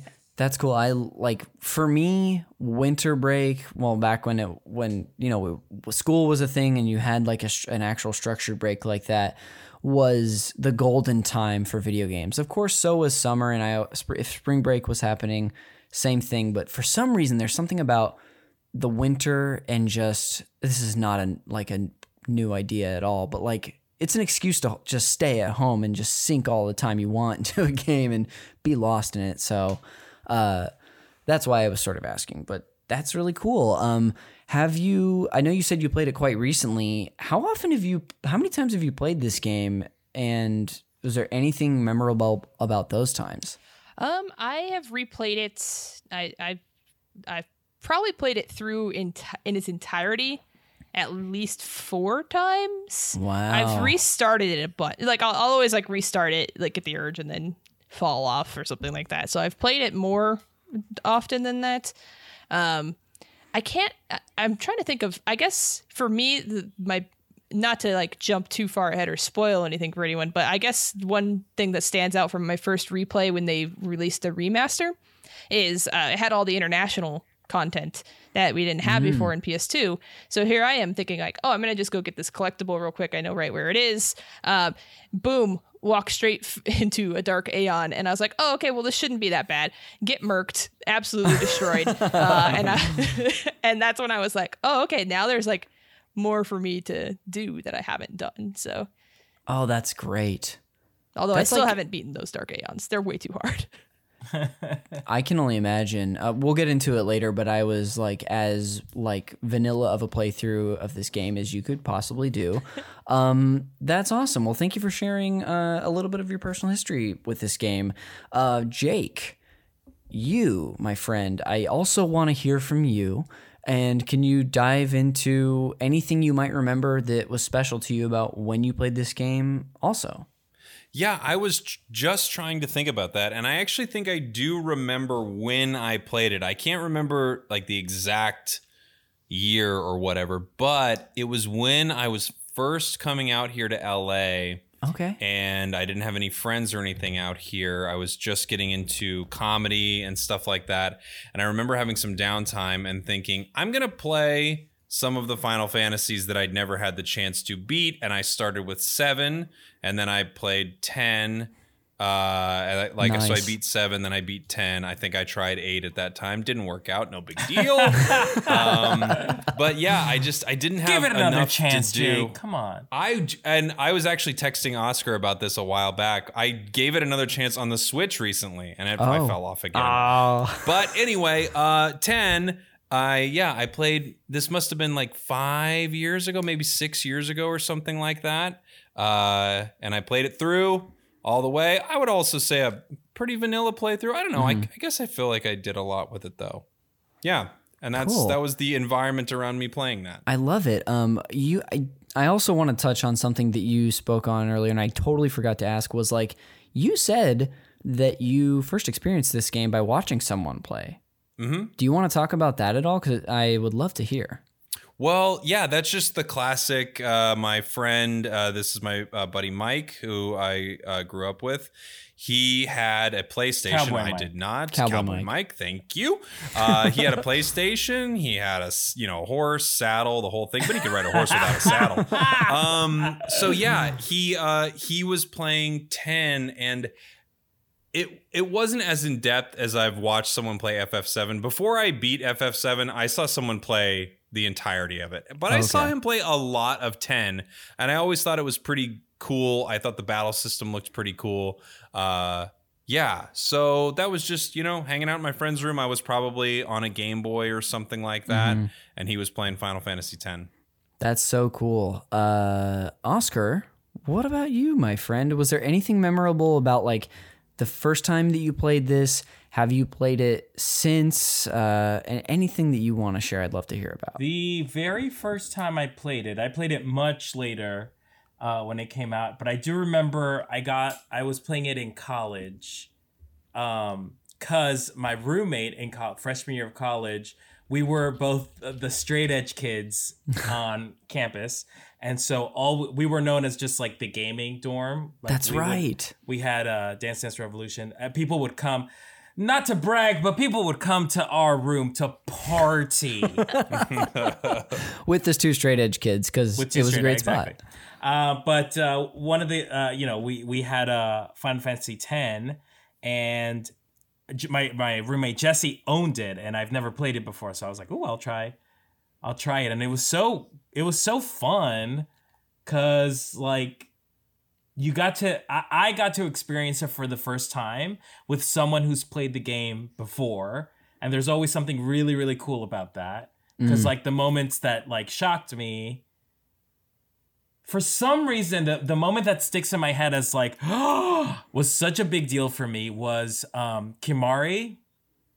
Is that his name? Yes. Yeah. okay it's been a while so i don't remember when Kimahri you realize Kimahri's like the runt Yeah. Oh, yeah. and he's like little compared to the other uh what are they called oh, Ronso. Ronso. ronso And, like that to, that shook me to my very core because i was like what and he gets bullied on all the time anyway whatever so seeing that and my my my roommate jesse making fun of me for that like that was really dope i remember like truly like you know running out of breath like literally losing my breath the first time i saw lulu um because i was like oh wow now that's a woman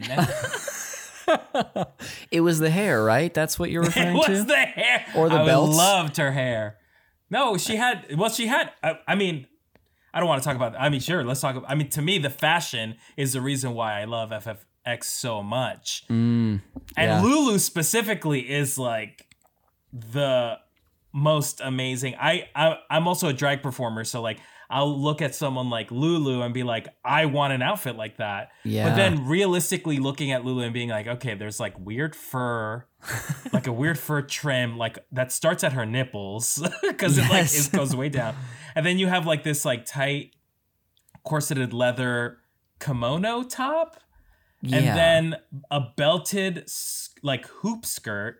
Do you know how heavy and noisy that would be realistically speaking? There's no way that would be a real outfit ever. it's amazing to me that her evasion is so good in this game. I mean, with that, all that. but to me, I was just like so obsessed with all of it, and having somebody else watch me experience that was really fun. On the just- drag Final Fantasy X front, Rock M. Sakura and uh, the French queen from the most recent season of RuPaul's Drag Race, whose name I can't remember, Uh-huh. just did a Final Fantasy X fashion video. Stop it! Yeah, like a week ago. What? So no Oh, homework shit. for after the after Hell the podcast. yeah. I guess you've got I yeah. wonder if they've made a. I wonder if there's a. I want to. I need to do my research to be to see if there's any cosplayers that have done Lulu and what it looked like. Actually, oh, gonna I'm sure right there's plenty of cosplayers who have. That's my guess. Uh, well, cool. Um, did maybe I can't remember if I cut you off. Did you get to share what you wanted to, Oscar, or have Yes. you revisited this game recently? Uh, yes, when it came out on, I actually re- replayed the game when it was on Vita, R.I.P. Oh. Um, and I played all of FF10 that way. This was like five, six years ago Okay. when it came out. I don't remember Yeah. how long that remake came, but uh, yeah, I played it and I enjoyed it very much. Okay. Very cool. Um, I kind of have a similar experience to Jake. Uh, my best friend growing up had, I never had a PS2 until literally this summer, um, but his family did. But this was a console that lived in his older brother's room and the GameCube lived in his room, which, you know, just makes sense. Like, little kid gets the GameCube because it's a baby's toy. Uh, I love the GameCube. Um, but this was a game that I didn't I don't remember playing very much. He, I'm sure my friend let me play, but I was just so okay to watch him play this game because I had never seen anything like it before. Like the graphics and the FMV scenes, which we'll talk about, I'm sure, just kind of blew me away and were it gave me a similar feeling that I felt when I first saw the opening uh, sequence for Super Smash Brothers Melee. Like when I first saw that, and it's it was another like FMV sequence, and Mario is the stat is the trophy, but he starts to turn into Mario. Like I rem- I my, he famously makes fun of me because I as that happened I said it's like a movie and I was just so into it. So Final Fantasy X filled a similar void and uh, just as far as like uh, it was so fascinating to me and having not played a lot of JRPGs it was really cool. And another thing I remember was that they it wasn't like winter break it was the summer of 2002 so this was the game my friend kind of played all summer. So I would gradually we spent so much time together. When I would go over there I would just be like well what's happening in Final Fantasy X? And then not until my like this playthrough that I just did did I realize how much of this game I actually saw. Like and I may have actually seen the final boss in this in when he played. I remember well not the technically not the final boss, but uh Braska's final Aeon Jecht. I remember I at least seeing that image I was like I've either googled this or I watched my friend play it. So but yeah, until I played it this summer. I'd never really had any experience with it. It, but truly immediately it, it had me hooked. As much as early on in the game is so heavy with story, you don't get very much time to like just start battling and going through an area, which is always really fun. I love those sorts of loops. It takes a while to get into it, but that said, it got me immediately. Which is why we're here. Which is why I texted uh, Jake and Oscar, and then Kristin. You came into our lives, and we're so fortunate. Yes. Um, so great that I feel like we've gotten to share a bunch of history and context for our, our personal experiences with it. If more stuff comes up as we talk, let's share. But let's get into the things that we love about this game. Sorry, I will say I just googled uh, Lulu cosplay. Yes. Oh, good. It looks me- it looks messy. Oh, Just like the gravity of the belts, it, it just Yeah. it just doesn't work. It does the, the physics of a real life Lulu costume just does not work. Maybe you need to get If someone like, can find a, an awesome Lulu cosplay outfit, let me know. Hit me up. uh, you could maybe just make like fake belts that are like not leather. They could be lighter. But see, they look you, they they look they'll look They look cheap, fake. Conner. See, You don't want that. I don't know what I'm talking about. you want the cling clang of the belts of the metal, you know, things. Oh, You want to hear Lulu come in buckles. before she exactly before her little cactuar figurine kicks your ass. which ended up being the final uh, the last uh, so weapon that i used was a little cactuar version that i customized. Um, but again let's get into it. Uh, i've got like i said y'all a bunch of like bigger things that i want to discuss but does anyone have anything that like sticks out to them that they really want to start talking about? And if not i'm ready to go I mean, I'll see if I'll, I'll save mine for if you ha- if you don't get to it. I feel like my or is it do you want to like, like, are my you main worried about the main something theme of Final Fantasy X that I really like basically is uh, yeah yeah. I just just get into it. You know, I I really please. like the like. Hopefully, hopefully nobody here is super religious, but I really like the like anti-religion as an Mm. establishment storyline. Like not necessarily anti-religion, but like the religious establishment. And I feel like uh, that's something that I liked as a kid, and then as I Mm-hmm. got older, I really liked it even more. yeah yeah, the no. manipulation of religion I thought was uh, was interesting. Like how corporations will try to. I mean, uh, honestly, a lot of that rings true to like where we are today, even with Yeah. sort of like you know what is a higher power like. How do they filter news to the mass to the masses to make them believe that something that is completely unnecessary is essential? You know.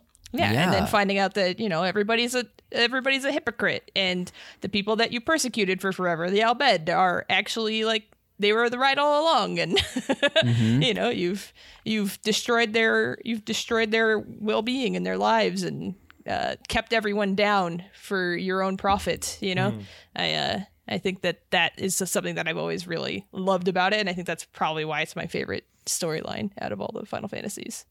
Yeah, that is something that grabbed me quite immediately. And let's kind of, I'd love to get into like some details about it too. So, uh, as we said, the main character in the story who says, This is my story. It's my, it's my Tidus Nailed it. Thank you so much. Uh, then just wait till I get to Wakka, everybody.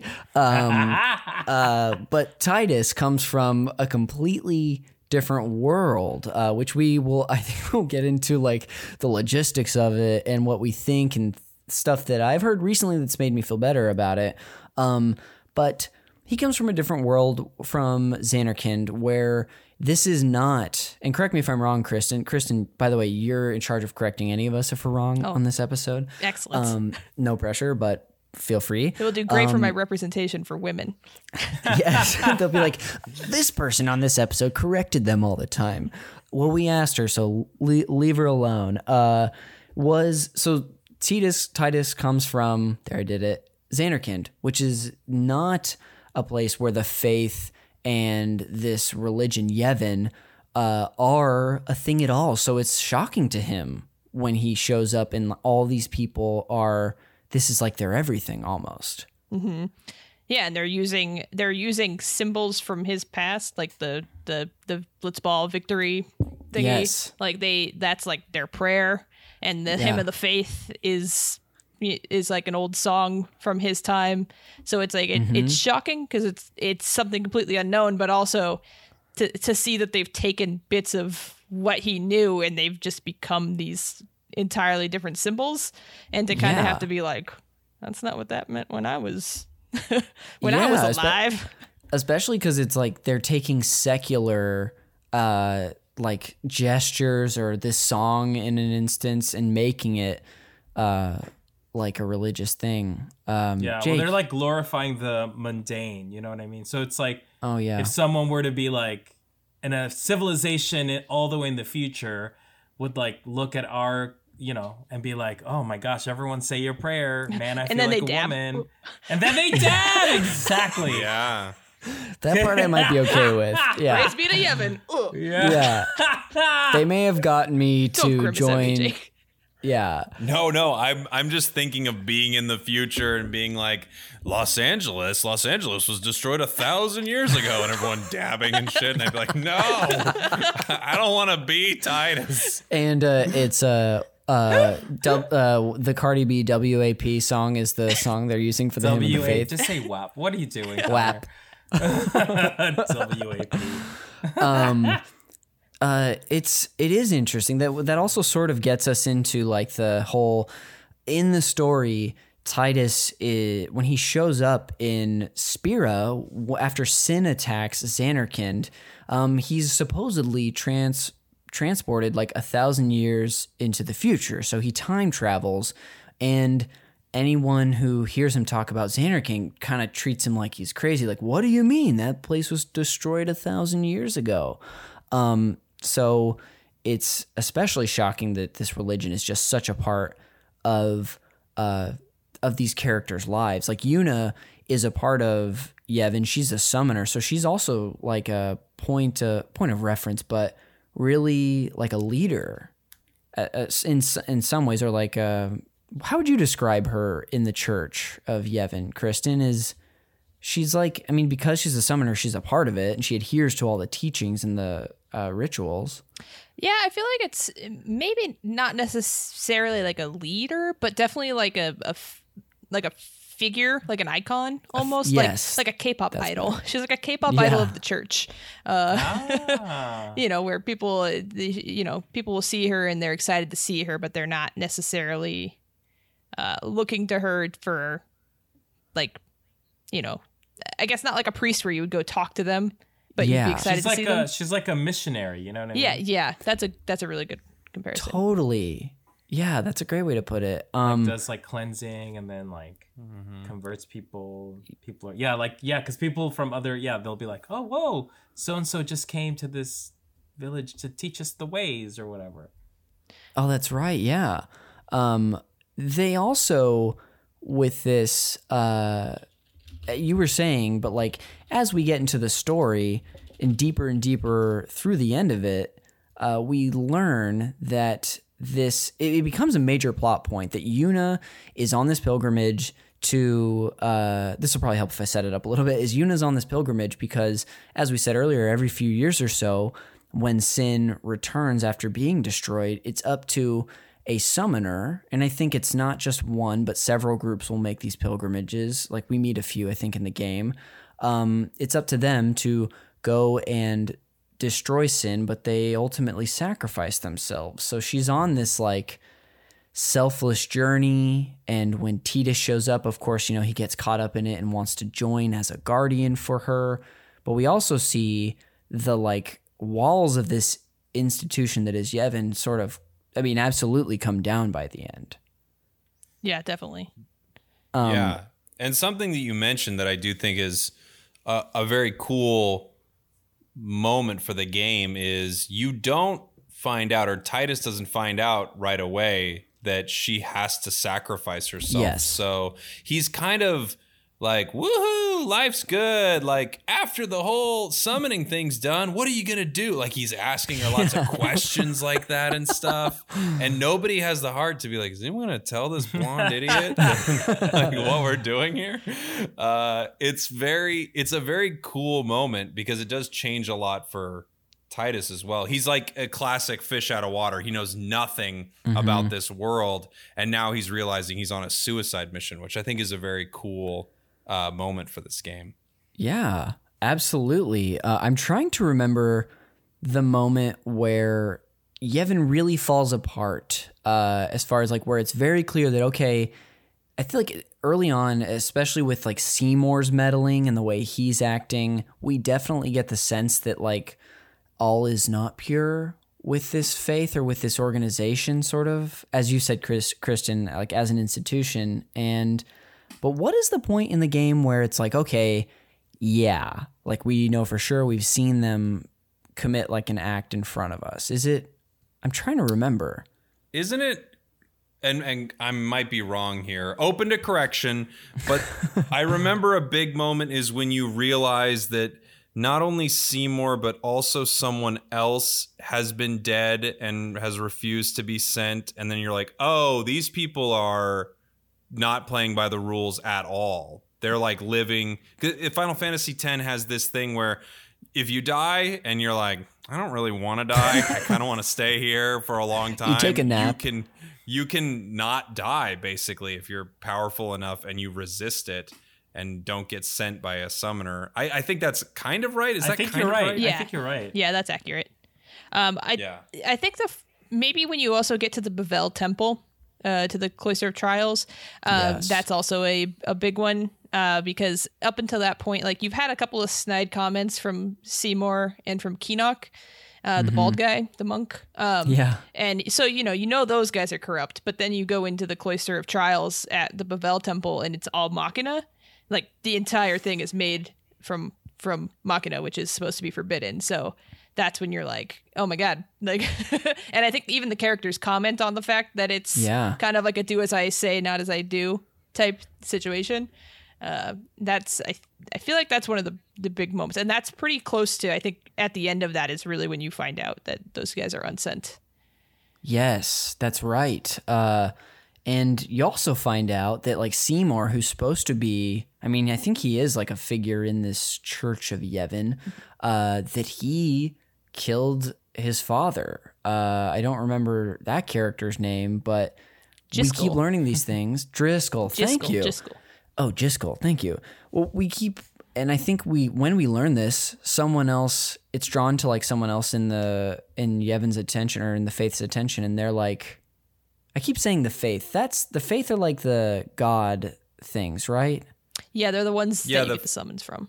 Yes, I keep saying the mixing those two interchangeably, so I apologize. But Yevon, uh, there's some figure that I think no, learns that he's that he killed his father and is kind of brushes it off. So you Well, get a- Seymour is like so direct about it. He's like, "Yeah, I killed my dad. So what?" Yeah, I think he's like, yeah, it's for the greater good or it's for this journey that he's on. So there's a lot of like justification that you see the church do that they keep justifying these things that I think the characters have been told forever that are forbidden or not allowed. So there's distrust for a long time, but then eventually, kind of explicitly, as we said, you learn that it's poo poo is what it is. um, something that I found particularly interesting about this aspect of the game was a moment that happens late in the game. And that is something that I thought uh, this might sort of lead us into like s- some story discussion stuff potentially.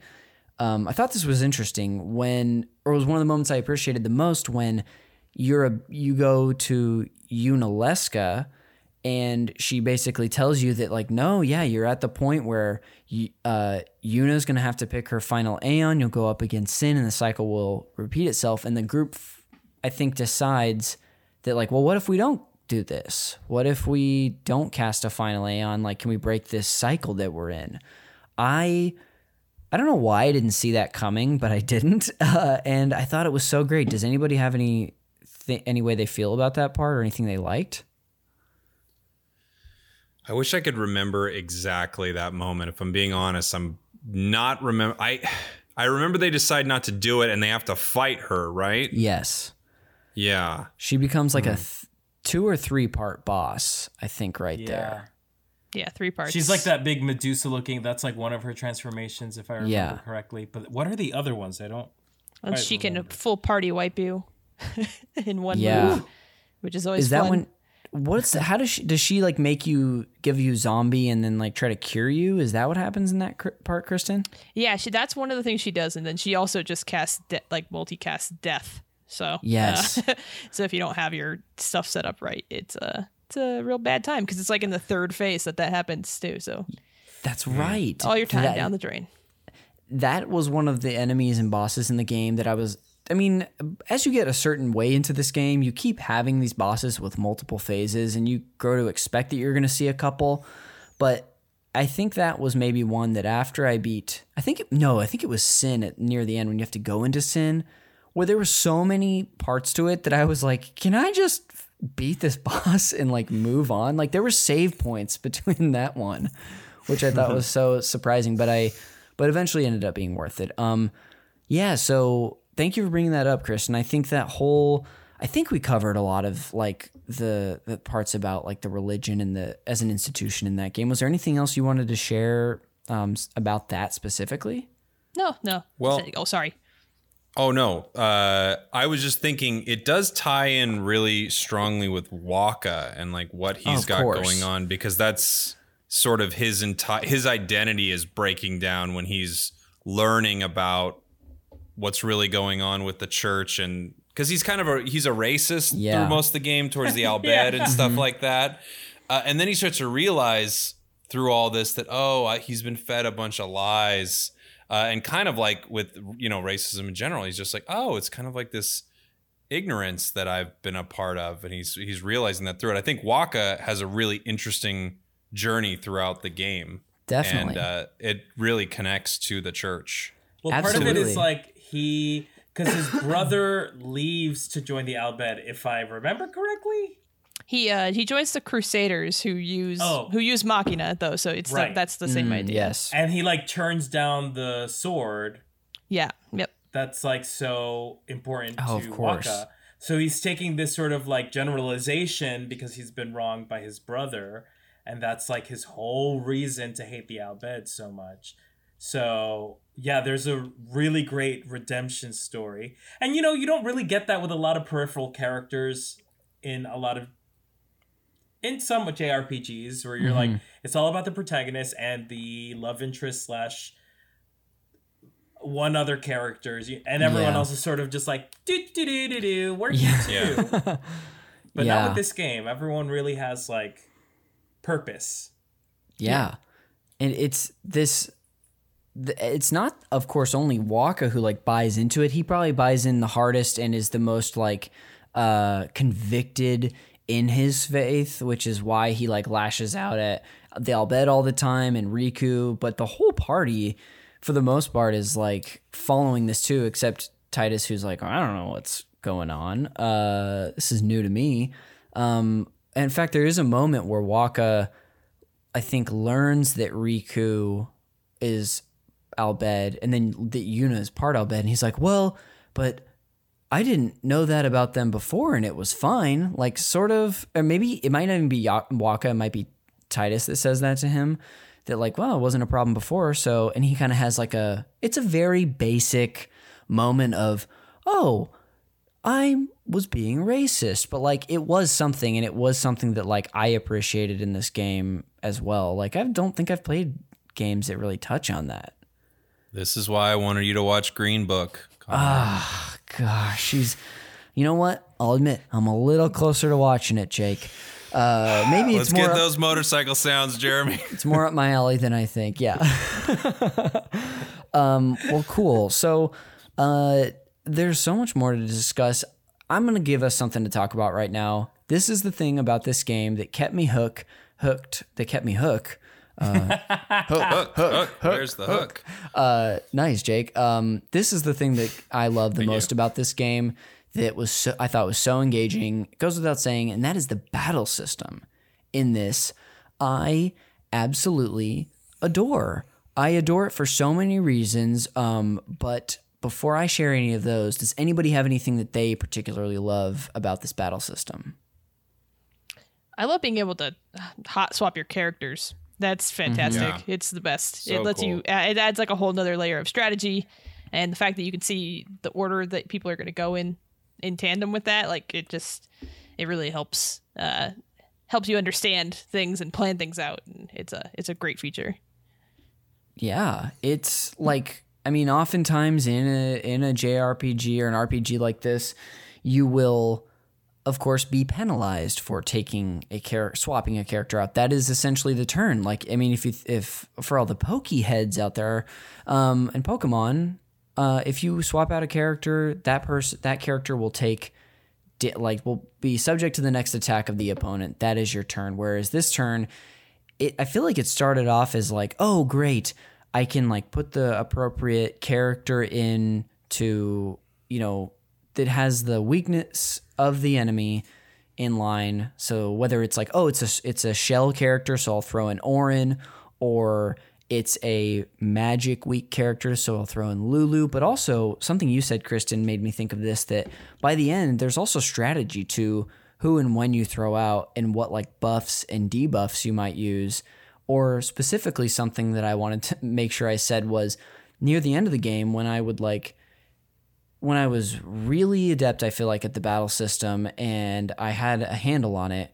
If I knew a character or the enemy was one hit away, you could see their damage. Uh, they only had so much health left. I would always throw out like Rikku and Steel, and then make sure I have one more turn to have like Auron like blow him away or something like that. So another small little that's like a pattern I started to get into. But Oscar and Jake, um, how do you feel about the battle system?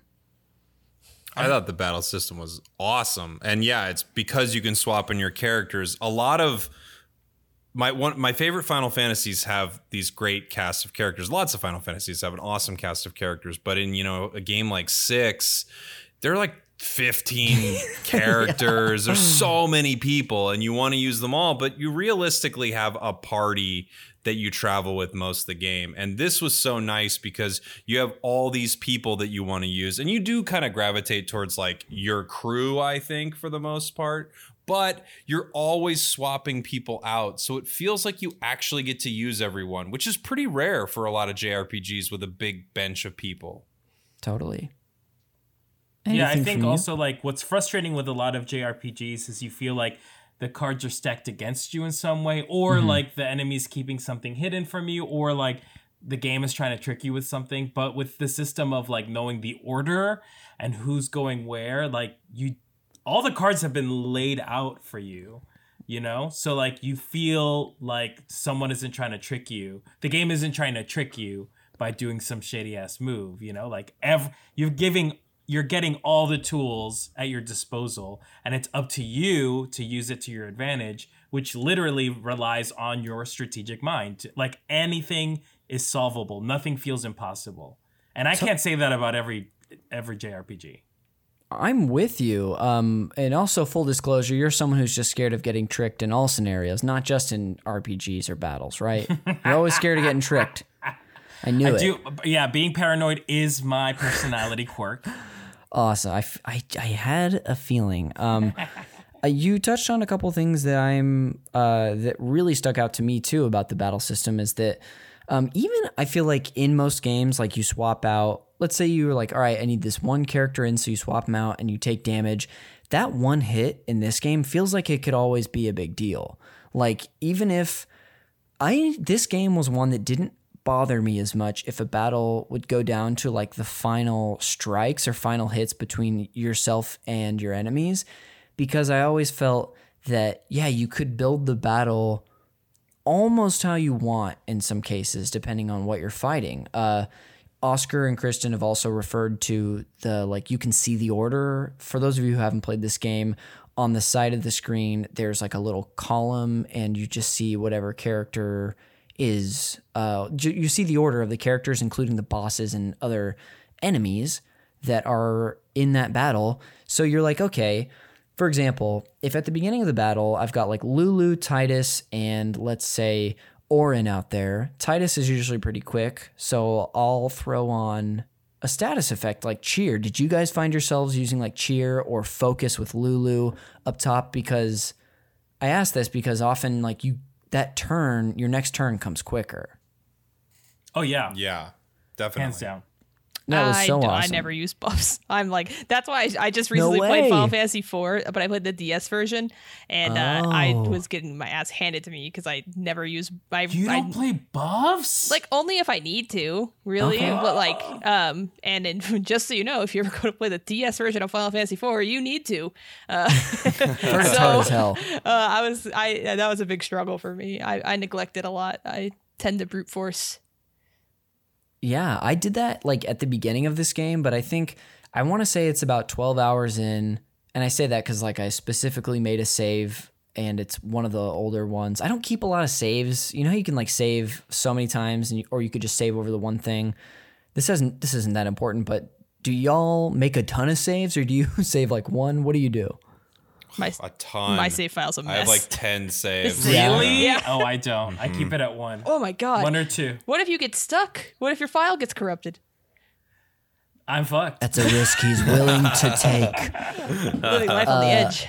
I I save like every so often. I think in like seven remake, I ended up with five saves by the end, but like I would just save over one for a long time and then decide, okay, I can sue a new save and it's time to move on. Uh, for whatever reason, I did the same thing kind of here. I ended up with like four saves.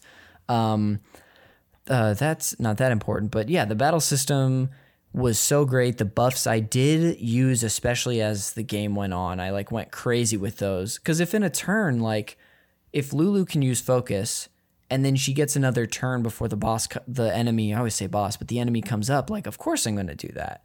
Um, and I think those buffs helped me a lot. Um, also, talking about the battle systems, there are overdrives, which I thought were, uh, in some cases, absolutely fantastic, and in others, I was like, I like never want to use this. Did anybody? Is there an overdrive or a character that you guys liked using? I wish I could remember them better. I I like uh, I used to like Arens because like I Mm-hmm. used to have them memorized, but now that I'm older, I'm like I, my brain doesn't have room for that. It's Um, an okay thing to not store in there forever. yeah, yeah. I kind of like I like Rikku's. I like I don't use like the guide for it. I like to just see what I get, and that's always fun to me. Oh, for like the mix overdrive. That's cool. Yeah. So every character, if they get hit enough time, kind kind of like they do in seven, and uh, do they? I would assume they limit might do. In, do they do? Oh, limit break. So a little different. Um, I don't know if they do anything similar in eight and nine, but these overdrives are these like essentially a super ability that your character gets to use after they've taken enough damage. Or in some cases you can change how your overdrive gets charged. Like if you deal damage or kill a character or if like your ally gets hurt. So what i would do with uh, tidus was i for a while i had a counterattack weapon but then I so I would set uh, and his offense was his strength was really high, so I would set the uh, his overdrive to build when allies got hit, but he would have a counterattack. So either way, if I was getting damage when he's in battle, it's good for me. Very good. I just feel like there were so many things like that that were great. Um, one that I never got used to, Kristin, and I would love to know if there's something that I should be doing differently is I felt like Wakka's overdrive, I only ever had slots and it never I never feel like I got the hang of it or would even do like reasonable damage. Um, so Wakka's, yeah, Wakka's is only ever slots, and you unlock more versions of the slots by playing Blitzball. And it's one of the things Oh. okay. That, like, I like Blitzball, but I can never hate on Blitzball because they made it so that you have to get like really important stuff for Wakka by playing Blitzball, Yeah. uh, which is not very cool of them to do. Yeah. Uh, and, but once you do, once you get attack reels, his like his his final one, it's it's really good. It it, it Wow. kills. Yeah. You're gonna Oh, have to that's get a little more chocolate in your vanilla plate, Conner. oh, give me some of that chocolate. Maybe I'll even add some strawberry in there later. ah, Don't go crazy, Conner. Uh, Well, we'll see. Neapolitan. One at a time, one at a time. Um, so, oh, the last thing I wanted to say, I mean, there's so much I want to say about the battle system. Two things I do want to say, and I want to hear from y'all, is that there was a character that I didn't, I found myself using the least and by far, and that was Kimahri. I know. yeah. Um, Which is a lot of people's because he's, favorites. he's the best. he's cool. I love Kimahri. He's the best. Kristin, was there anything that I should have, any way to incorporate Kimahri in an effective way in your party? I would assume if you do, maybe you have to take him on a different sphere grid path, but any anything you have to share about that? I tend to early on. I, I like to run him. You tend at- to? ah, boo! I like sorry. to. Uh, I like to run yeah, him Jeremy, down. put in in a few boos. For Maybe a few motorcycles, just to be fair. Um, I like to run him down Tidus's path until I get Aaron, and then I'll tend. I I'll use like a. I'll move back. Oh, like yeah. I backtrack, so that way he's really fast, but uh, he's also really strong. Um, Okay. So uh, that's usually what I do. Um, Hmm. But I don't know. He, I, I, I don't really pay that close attention, like to what I'm doing. That's just the general idea of what I do. And For sure. I feel like he's usually dealing big damage at a very Yeah. fast pace. Okay. Yeah, I think I, I kind of adopted a similar uh, path for him too. I do like his Ronso Rages, which is his overdrive. The only problem for me is that like he can only use those abilities during his overdrive, which is, you know, not that often. Like I eventually I was in the uh, the Calm Lands, which is one of the few very big open areas, if not the one. And it was fun to learn like the enemy uh, abilities by using Lancet. Like I learned Stone Breath from these two snakes, these giant snakes, um, these serpents, and that became effective against normal enemies. But a lot of times, in like a big boss battle or something, trying to use one of his special Ronso rages was ultimately ineffective. Um, but other Isn't than that a bummer that they do that so often in these games where you're like, oh, great.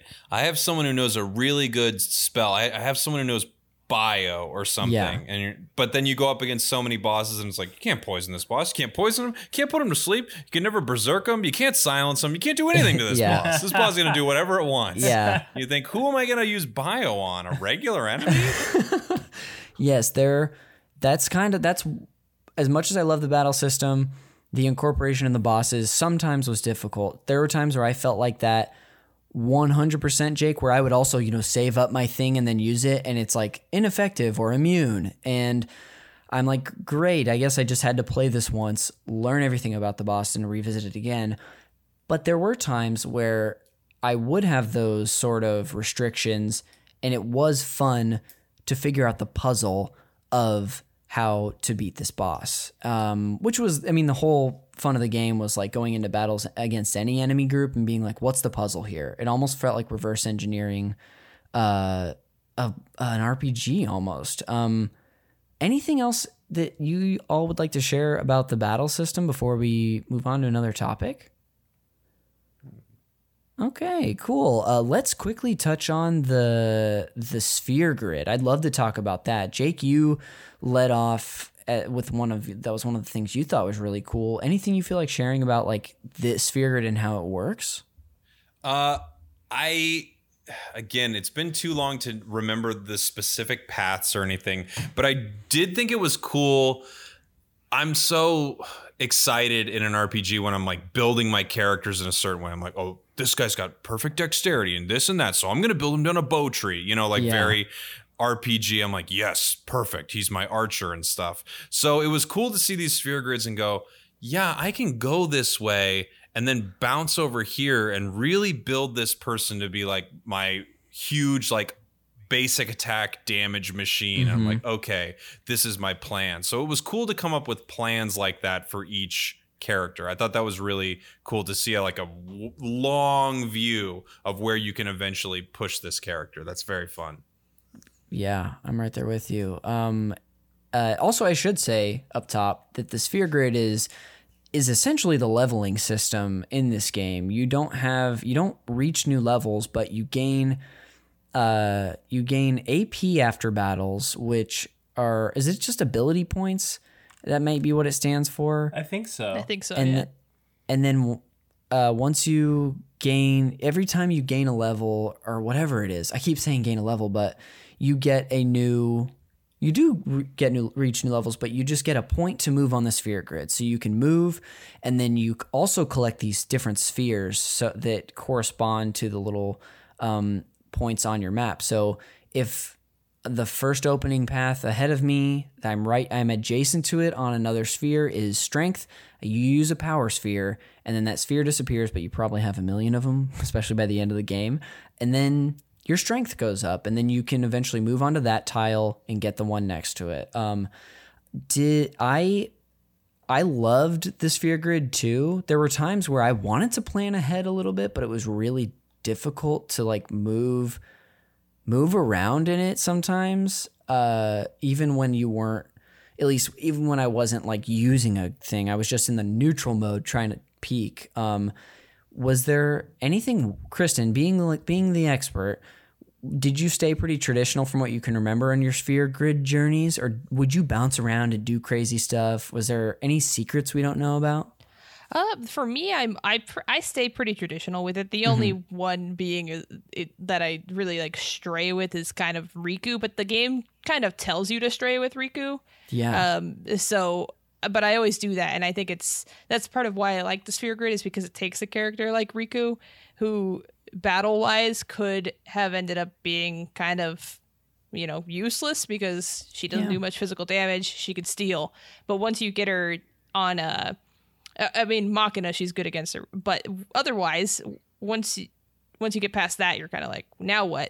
Uh, but then you can teach her magic, and suddenly she has more purpose and you have a backup mage. And for when those sections where you're stuck with only her tidus and wakka underwater it's really helpful. Oh yeah. um so uh, that's i think that's the only like real like trick to know because the game suggests it to you but it doesn't explicitly say you Yeah. should go give rikku magic. Um but you you should and it's really really beneficial to have that set up Okay, cool. I uh, Wakka actually ended up being my backup mage, which Really? was really helpful for like one area. Um, yeah, and I I found that I used Wakka a lot early on, but halfway through, for whatever reason, when I would try to use him against, of course, like a flying enemy because he can hit them with his high accuracy, he missed all the time. And I got so fed up with Wakka. I think also during the story, he was being the most ass that he was the whole time. So I was like, I'm done with you. Um, any other sphere grid anecdotes that we want to share? Cool. Uh, pretty simple, but like really fun and like always fun after a battle, getting that little point and diving back into that sphere grid to use it. Um, does anyone have anything off the top of their head that they wanted to be like, hey, this is something I love about the game and I want to talk about this?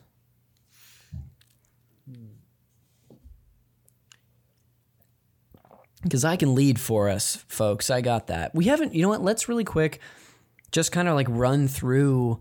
I know we're kind of bouncing around, but uh, let's talk about like um, the like world design and the sort of aesthetic because I think it's really interesting and I remember also thinking it was really cool. And of course, Jake's got his custom uh, uh, Besaid background right there. Um, but I had this thought recently where I was like, this game feels like it's it's very it feels very similar to me to like Naboo and like Attack of the Clones or like uh episode 1 Phantom Menace for whatever reason. It gave me similar vibes to that. Like you know how and th- partly in That was around the same time too. So yeah, partly in the in Spira, but also in like Zanarkand, because it's it's always surrounded by water. It's such like a you just can't escape the water in this game. yeah Zanarkand looks a little like coruscant to me that's the name of that town Yeah. right i'm not the Yes, yes, Woo! it does. Yeah, nailed it. Um, is there anything that you any particular way you guys feel about the style? I know that sometimes the character design and the uh like outfits can be controversial, but I love it. Like I like Tidus's weird. I'm just here for his weird like Look, Ti- asymmetrical Tidus outfit. walked so Sora can fly from Kingdom Hearts. They're basically wearing the same outfit. Um, and Yes, that's true. yeah, I mean the vibe of Final Fan, the whole Final Fantasy series is like mismatch. like what it's it's like a lot of pleather, a lot of like a lot of belts, Lulu, and like it's it's outrageous and like crazy hair. And I think Final Fantasy X delivers on all of that. Oh yeah, totally. Tidus's outfit is so insane. It's so Yeah. funny that it's also like uh, the him and Wakka are wearing like athletes suits, basically. Like, Mm. uh, is that what they call them? Baseball players wear athlete suits. Yes, That's exactly yeah. right. yeah, not so. uniforms. that's what workers there wear it is. Yes. Um, were you about to say something about any of that, Kristin? I felt. Oh, like I was just gonna say off. that Rikku's outfit is a mess. Rikku's like my favorite character, but her outfit's a same, terrible mess. Same. That, like, Yeah. what is it? It's like her bottoms are so odd to me. It's like and a, uh, shorts, but they're like like lacy shorts. I feel like They're Like- weird. like They're weird like length. pajama shorts. I want to say. kind of, yeah. Oh, I was yeah, they're weird. And then she has like this like thing with two tails. Uh, Like Yeah. a yeah, it's a it's very bad. not practical, and also like honestly, like Yuna's outfit and and hers is like very traditional sort of. I mean, there are a lot of like Japanese, like it's a very kimono esque Mm-hmm. sort of look. But with her sleeve, her it's like not conducive. Like her sleeves are like tied onto her elbows. Yevon keeps It's it off. It's not up. practical. Anybody, any of the uh, first, any of these women fighting, like none of these outfits are practical. But again, that's also the issue with a lot of female like outfits in a lot of comic books. So Oh yeah, and this game as like as great as like the themes are and as they almost like seem slightly progressive, it's also and where the cinematography I think is great in the FMV sequences. There's also like several shots that start on someone's boobs or someone's butt and then like slowly move away or stay there for a long time. Especially when you find out that Rikku's supposed to be like 15, and that Yeah. scene where she co- where you first get her in your party and she Oh comes out of the water and she's like taking off her wetsuit, and I'm like, Yes. that's a teen. They did That's a a whole teen. FMV oh, for I that too. forgot about that. Oh yes, they, she does. Oh my god! And then there's that weird shot of like her pel, like Yeah. her pelvis or something. it's very it weird. was so weird. Yeah. Oh. Damn. Yeah, very. So they what they take a one step forward and and one and a half to two back in that way sometimes. it's just very JRPG. Not Yeah. that that Yes. makes it like Yeah, it's cool, but- totally. Very, very JRPG. They have a there's a specific thing that these JRPGs like, and they really lean into it Yes, every time. you know, something that I feel like they do a lot, Final Fantasy series does a lot. If you're a, a beautiful guy, like a really beautiful guy, you are evil. Like the second you see Seymour, you know he's evil because he's Yes. so gorgeous. Mm-hmm.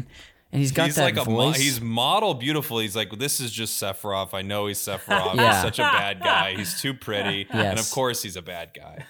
totally. He, I think he's like immediately you just get a creepy vibe from him. Aside from him being totally gorgeous, like the way he talks is like, if only I had a Seymour impression ready to go. I had my Tidus one, but it's this like raspy, like high voice, sort of like this.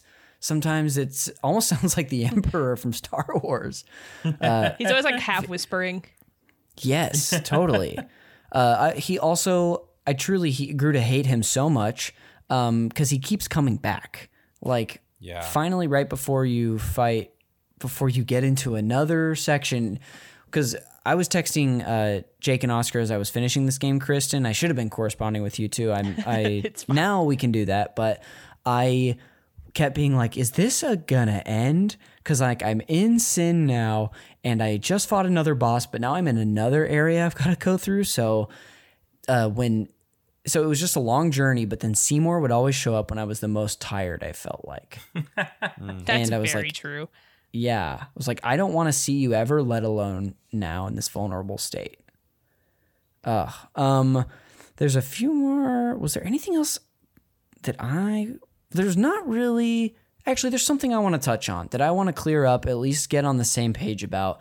And that's one of the things that's like the most confusing about this game, which is sort of like how the story works and how death works and like the logistics of it. Have you, Kristin, being a huge fan of this game, do you have anything that you can say about like the way the story works that would be less confusing for us to where we could understand it? Uh, just don't think too hard about it. that's, that's pretty much just kind of. Yeah.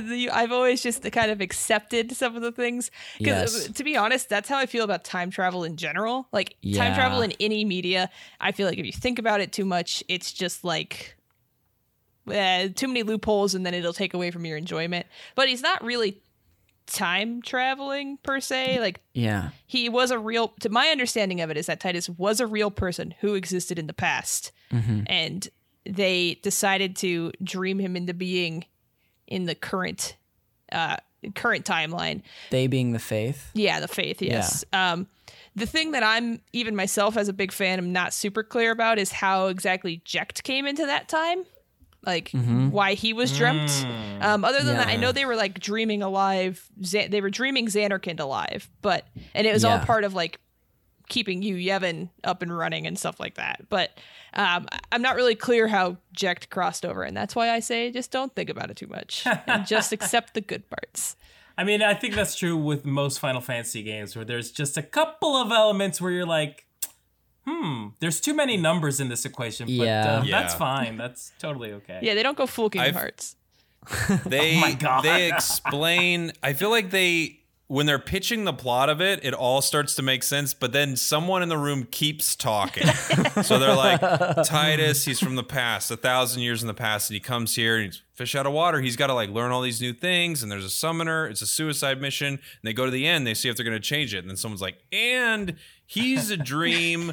By a city. He might not be real. He might be like a city's dream that lives in the world, but he got touched. Now he is real. Or is he, though? We don't know. And then okay, and his dad, he is the monster, and everyone's like, all right, all right. So that's We already said yes. We're we can't back out at this point. Uh, Yeah, well, he's he's not. He's a dream. Okay, we get it. you followed me to my car, There's just sir. that one person. Can I drive home, please? You're talking to me in my car. Uh, y- I heard. I only asked because I was always a little confused about it, but adopted a similar um, thought process, which is just like I'm not going to think about it too much because I really like what's going on here, and I'm just going to enjoy it. Um, although I, I watched a YouTube video last night that gave me a way of understanding about it that I, if I can communicate and articulate what it is, I'm hoping, I'm interested to see what y'all say. So this comes from a YouTube channel called Resonant Arc. They did a two story discussion videos on this game, and in part two, this guy did a follow up because I think he shat on it a lot, and so he got a lot of mean comments and made a second video. Um, but about five minutes in, it explains it in a way that made sense to me at least. So this comes from a translation from this uh, Final Fantasy Ultimania, which is like I think a Japanese only. I don't know if it's a book or what it is, but it's like have this. those right it's- there. oh my gosh! But I have Okay, the what- English versions. would you? T- do you know what? Also, shout out to your kitty. Hi, kitty. oh yeah, she's here. That's Juno. Aw, hi, Juno. It's her uh, past her bedtime. Oh, and so she's getting wild. Yeah. Um, are the Ultimania books? Are those? Do those come from Square? Like, wh- who made those? I believe they're officially licensed by Square. Okay, cool.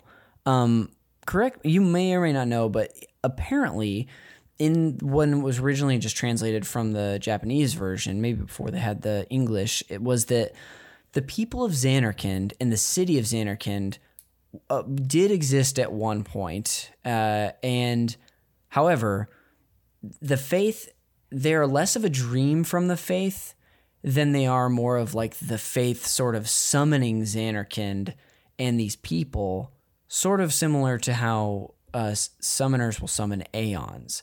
So that like somehow separate from Spira, I don't know if it's by some magic sin barrier or whatever, that like Zanarkand was alive and thriving, and Tidus and Jecht were alive and thriving, but then, uh, and they were just sort of summoned. So that way, when Sin interfered and sort of blasts Tidus to Spira, he's not even time traveling. He's really just like, because it's to all the people in Spira, because this is something they only know Zanarkand, being Zanarkand from the past, that they think he's oh he has that's why they think he's crazy because it's from a thousand years to go ago, to them but but in reality it's this thing that's actually been around.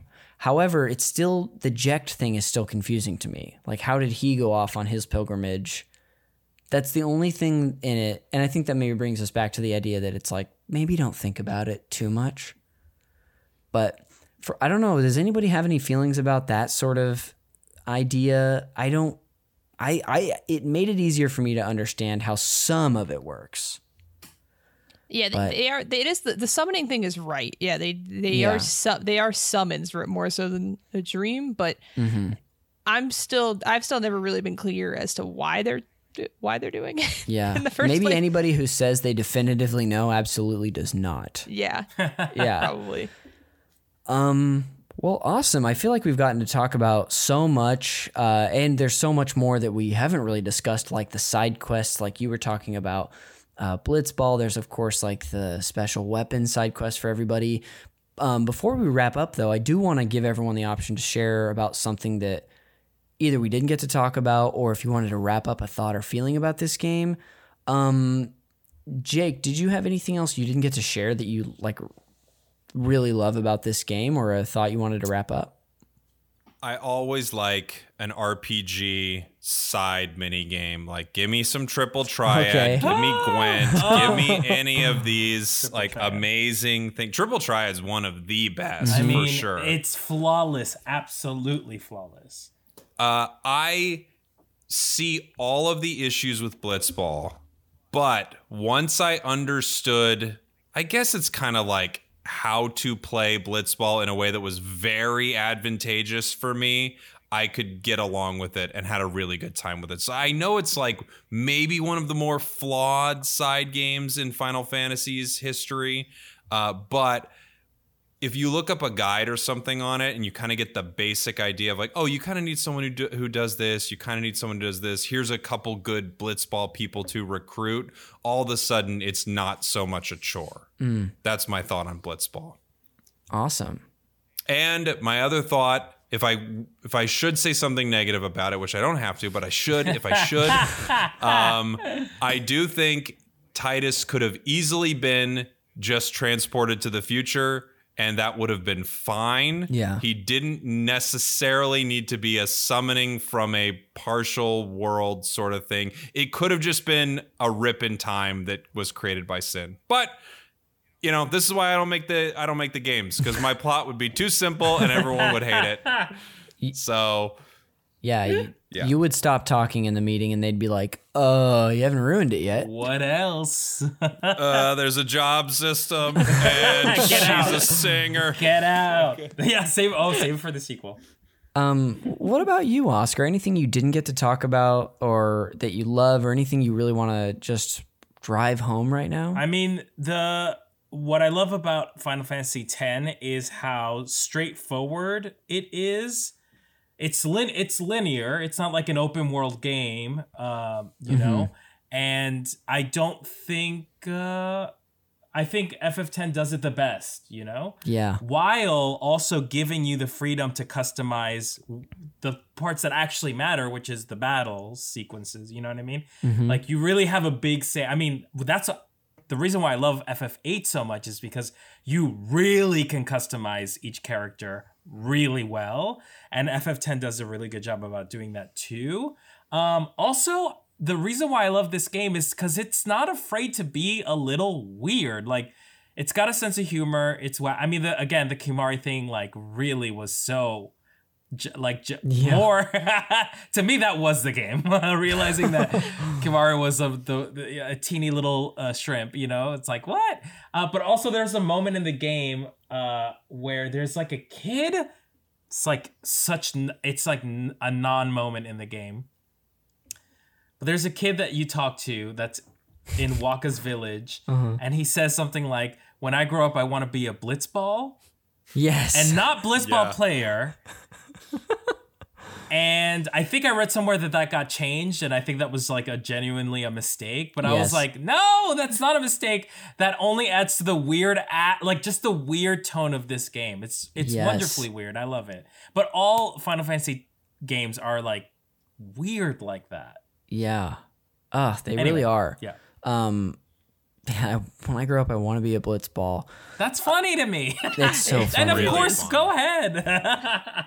Um, the last thing for me, and I'll definitely ask you too, Kristin, was that while this game is so linear, and I think in my like in my ideal world, I'm a person who likes non-linear games, which they they're not good. Good and linear are not mutually exclusive, as we've learned. Um, but I think I've always been I don't know if it's insecure, but like felt a little weird that I couldn't finish a Final Fantasy game or never had. So while this game is as linear as any of them probably get, like it's really hard to get lost in this game and get off track. Um, as much as that is the case, I still loved it so much, and the characters, uh, the themes, and of course the battle system and customization, like of your weapons and stuff, was so much fun and that stuff was so engaging that like I loved almost every minute that I played of this thing. Except maybe some of the slow moments or the moments where I would like I lost to the final boss like maybe 5 times. Like I and that's a long time to get in and to that boss and fight him. But yeah, I just thought it was so fantastic and it really held up to like which I'm I really am so surprised about. Like this game that my friend played that was like the coolest thing I had ever seen held up for me literally over the last month. This was my journey. So this is my journey. Uh, so it was it's just wonderful and I highly recommend it. And as Kristin said, it's a great I think entry point because for someone like myself who hadn't beaten one, it was just wonderful. Um, Kristin, uh, what about you? Is there anything you didn't get to share? Anything you would like to hammer home about how you feel about this game? Uh, I mean, for me, I guess the only thing we didn't talk about that I super love, I mean, it's kind of the same with every Final Fantasy, but this one's by far my favorite, is the music. Um, Mm-hmm. oh my I- gosh, yeah. I got to go to uh, Distant Worlds, uh, like the orchestra performance Oh. last year, and like full goosebumps when they played Zanarkand, like like a Oh, so huge good. Mm-hmm. goober. Um, But like I I I love it. I'll just listen to the soundtrack sometimes, especially now that all the soundtracks are on Spotify. Um, Mm-hmm. uh, in their entirety. So I I just think the music is so good and uh Suteki da ne is great, even though it makes no sense that Yuna could suddenly breathe underwater. Uh, don't think about it, uh, you know. But it's that's just a whole great sequence, and I just I love the music, and it's it sticks with me uh, forever, and I uh, it means a lot to me. If I if I were to uh, piggyback off of Jake of naming something that I that I don't like in yeah. this game, that I kind of I kind of Hey. hoped we'd talk about uh, the the voice acting, not like in depth, because everybody gives crap to the to the uh, the Tidus laughing scene. Yes. But I feel like there's not enough talk about how bad Yuna's voice actress is. She delivers Yeah. every line like this. Yeah. Like I have to pause in the middle of all my sentences. like and I'm like, what is was is pretty this? Who was directing you? like Yeah. who told you to to talk like this? It's so bad. But I love it because it kind of adds to the like this corniness that I feel our, all JRPGs have, Yeah. and uh, I so I think it adds to it, but it's so but it's also so bad. it's like one of those things when I'm showing someone the game, I'm like, well, don't look at that part, don't watch that part, skip that. oh my gosh. Yeah, the voice acting almost can't be it can't be too good because it lives in this sort of cheesy realm. Like JRPGs are pretty cheesy, especially Final Fantasy. Like Final Fantasy, their most recent one is like four dudes in Yeah. a cool car. I swear it was just someone who was like growing up as like a young Japanese boy and was like, I want to be with my dudes in Yeah. a cool car and cruise It's the road around. trip. and It's fuck- the road trip. Yeah. thing. There's a Yeah. mechanic with big titties. yeah. that's like their their deal. It's there's like a lot of cheesiness to it. So I almost think the voice acting has to have that level of like B movie almost. We needed that laughing scene. Mm-hmm. We needed Yes. it. yes. Well, uh, can you imagine if it didn't exist? Why? Why would it not exist? yeah. It needs to be there. It really does. Um, yeah, I also love the music. It's so good. And as much as I love the Zanarkand theme too, like the hymn of the Fayth is like still really powerful to me. Uh, and anytime I would hear it in that game was like it it sort of brings a weight to it that feels like oh there is something else out there and like we all are connected sort of thing. Um, and then yeah, the oh, I did want to mention something I almost didn't say. Two things, and I know I know I was like "Oh, I'm done talking. The last two things are. I love the spheres, the Braska spheres, where you can see back in time to Jecht and Braska and um, Auron's Journey, uh, specifically because they look like what someone making a game in 2001 would make a found footage like video be like. Like the footage is blurry, like it's on a VHS, and it's like uh Jecht usually holding the camera and like moving around. Uh, not usually, but sometimes. It, it just struck me as so funny and so from the time. And the last thing is that Auron is just so cool. Like he was cool 20 years ago, and I still think he is just awesome. Uh, that's really all I had to say. Is just Auron's cool. He is Auron is a JRPG character. Oh, if you oh, were to, you 100%. know how they do that thing where they like feed an AI like all these Seinfeld scripts and they see what it writes. Yes. If they fed an AI every Final Fantasy game, it would spit out Auron as the first character in that game. Yes, yes. I mean, but all, all the characters are such tropes too Yeah. Yes. of JRPGs, which is why it's so good. Yes. You know? Totally. The, every Final Fantasy has a Rikku. Selphie from Yes. Final Fantasy 8. Every Final Yuna. Fantasy game has a Kimahri, has a Yuna. The Black Mage, Mm-hmm. like it's Yeah, has a Lulu. Yeah, it's like they're not trying to reinvent the wheel Mm-hmm. here. And that's the thing with Final Fantasy that's so sort of dope, but also frustrating. It's that they'll they'll push it without reinventing everything. Do you know what I mean? yeah.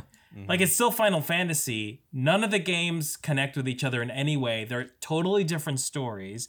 The gameplay is familiar, but not a clone copy. But the characters are people that you're like, okay, this reminds me of this other character from the Final Fantasy series, Yes. Yes. which is why it's so cool. Ugh.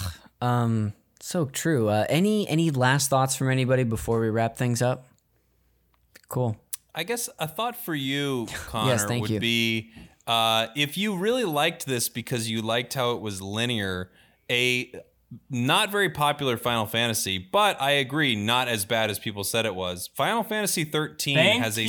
similar Okay. amount of like linearity, if that's a word. Okay. So if you liked that about this game, Final Fantasy 13 is that for most of the game. Yeah. The other thing that I'll Good say about know. Final Fantasy 13 that's great is that in in terms of characters, it makes you have to put effort into all of your characters. Okay. Yeah. Interesting. Yeah. So- The the obstacle for me sometimes finishing a game is like getting uh lost and frustrated and the way that this game was linear even if I got frustrated, I was never lost so I could just get back. So thank you, Jake.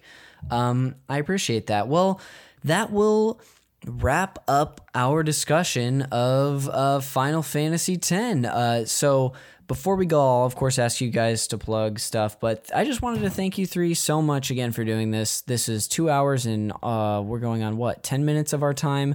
Uh, I really appreciate it. This was so much fun. This game was just like a special experience to play over the last month. So um, and very seldom does one grab me in the moment and I'm like, we got to record, but here we are. So, um, when we, I'll go ahead and say goodbye to all of you and ask you to plug. So, Jake, thank you for coming back. Uh, I know you're up you. to some stuff recently. Where can we find you? What should we be looking out for from you?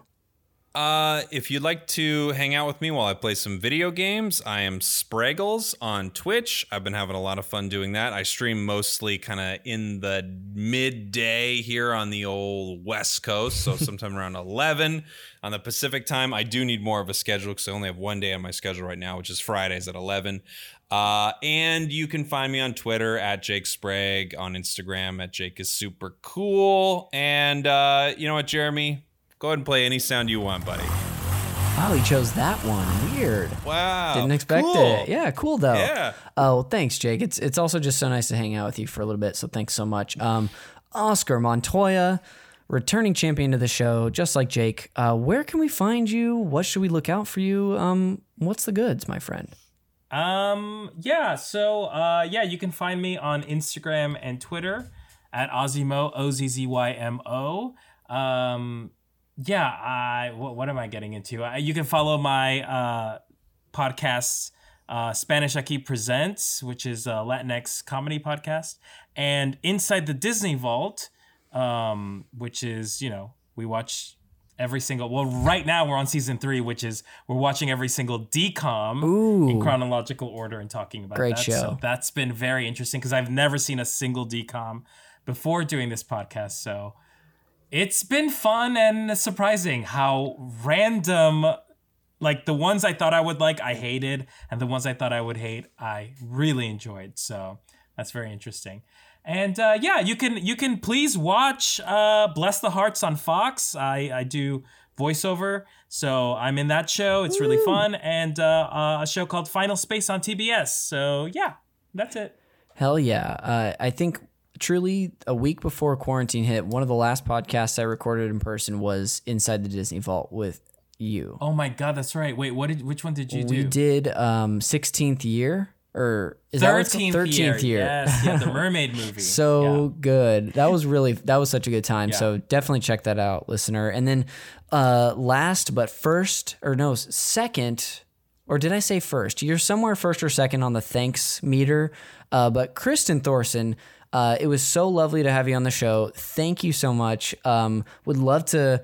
This is also a formal invitation. Would love to have you come on my show one on one to talk about something anytime. Um, where can we find you? What do you want us to look out for? Yeah, I, mean, I'd totally be happy to come back. This was a lot of fun.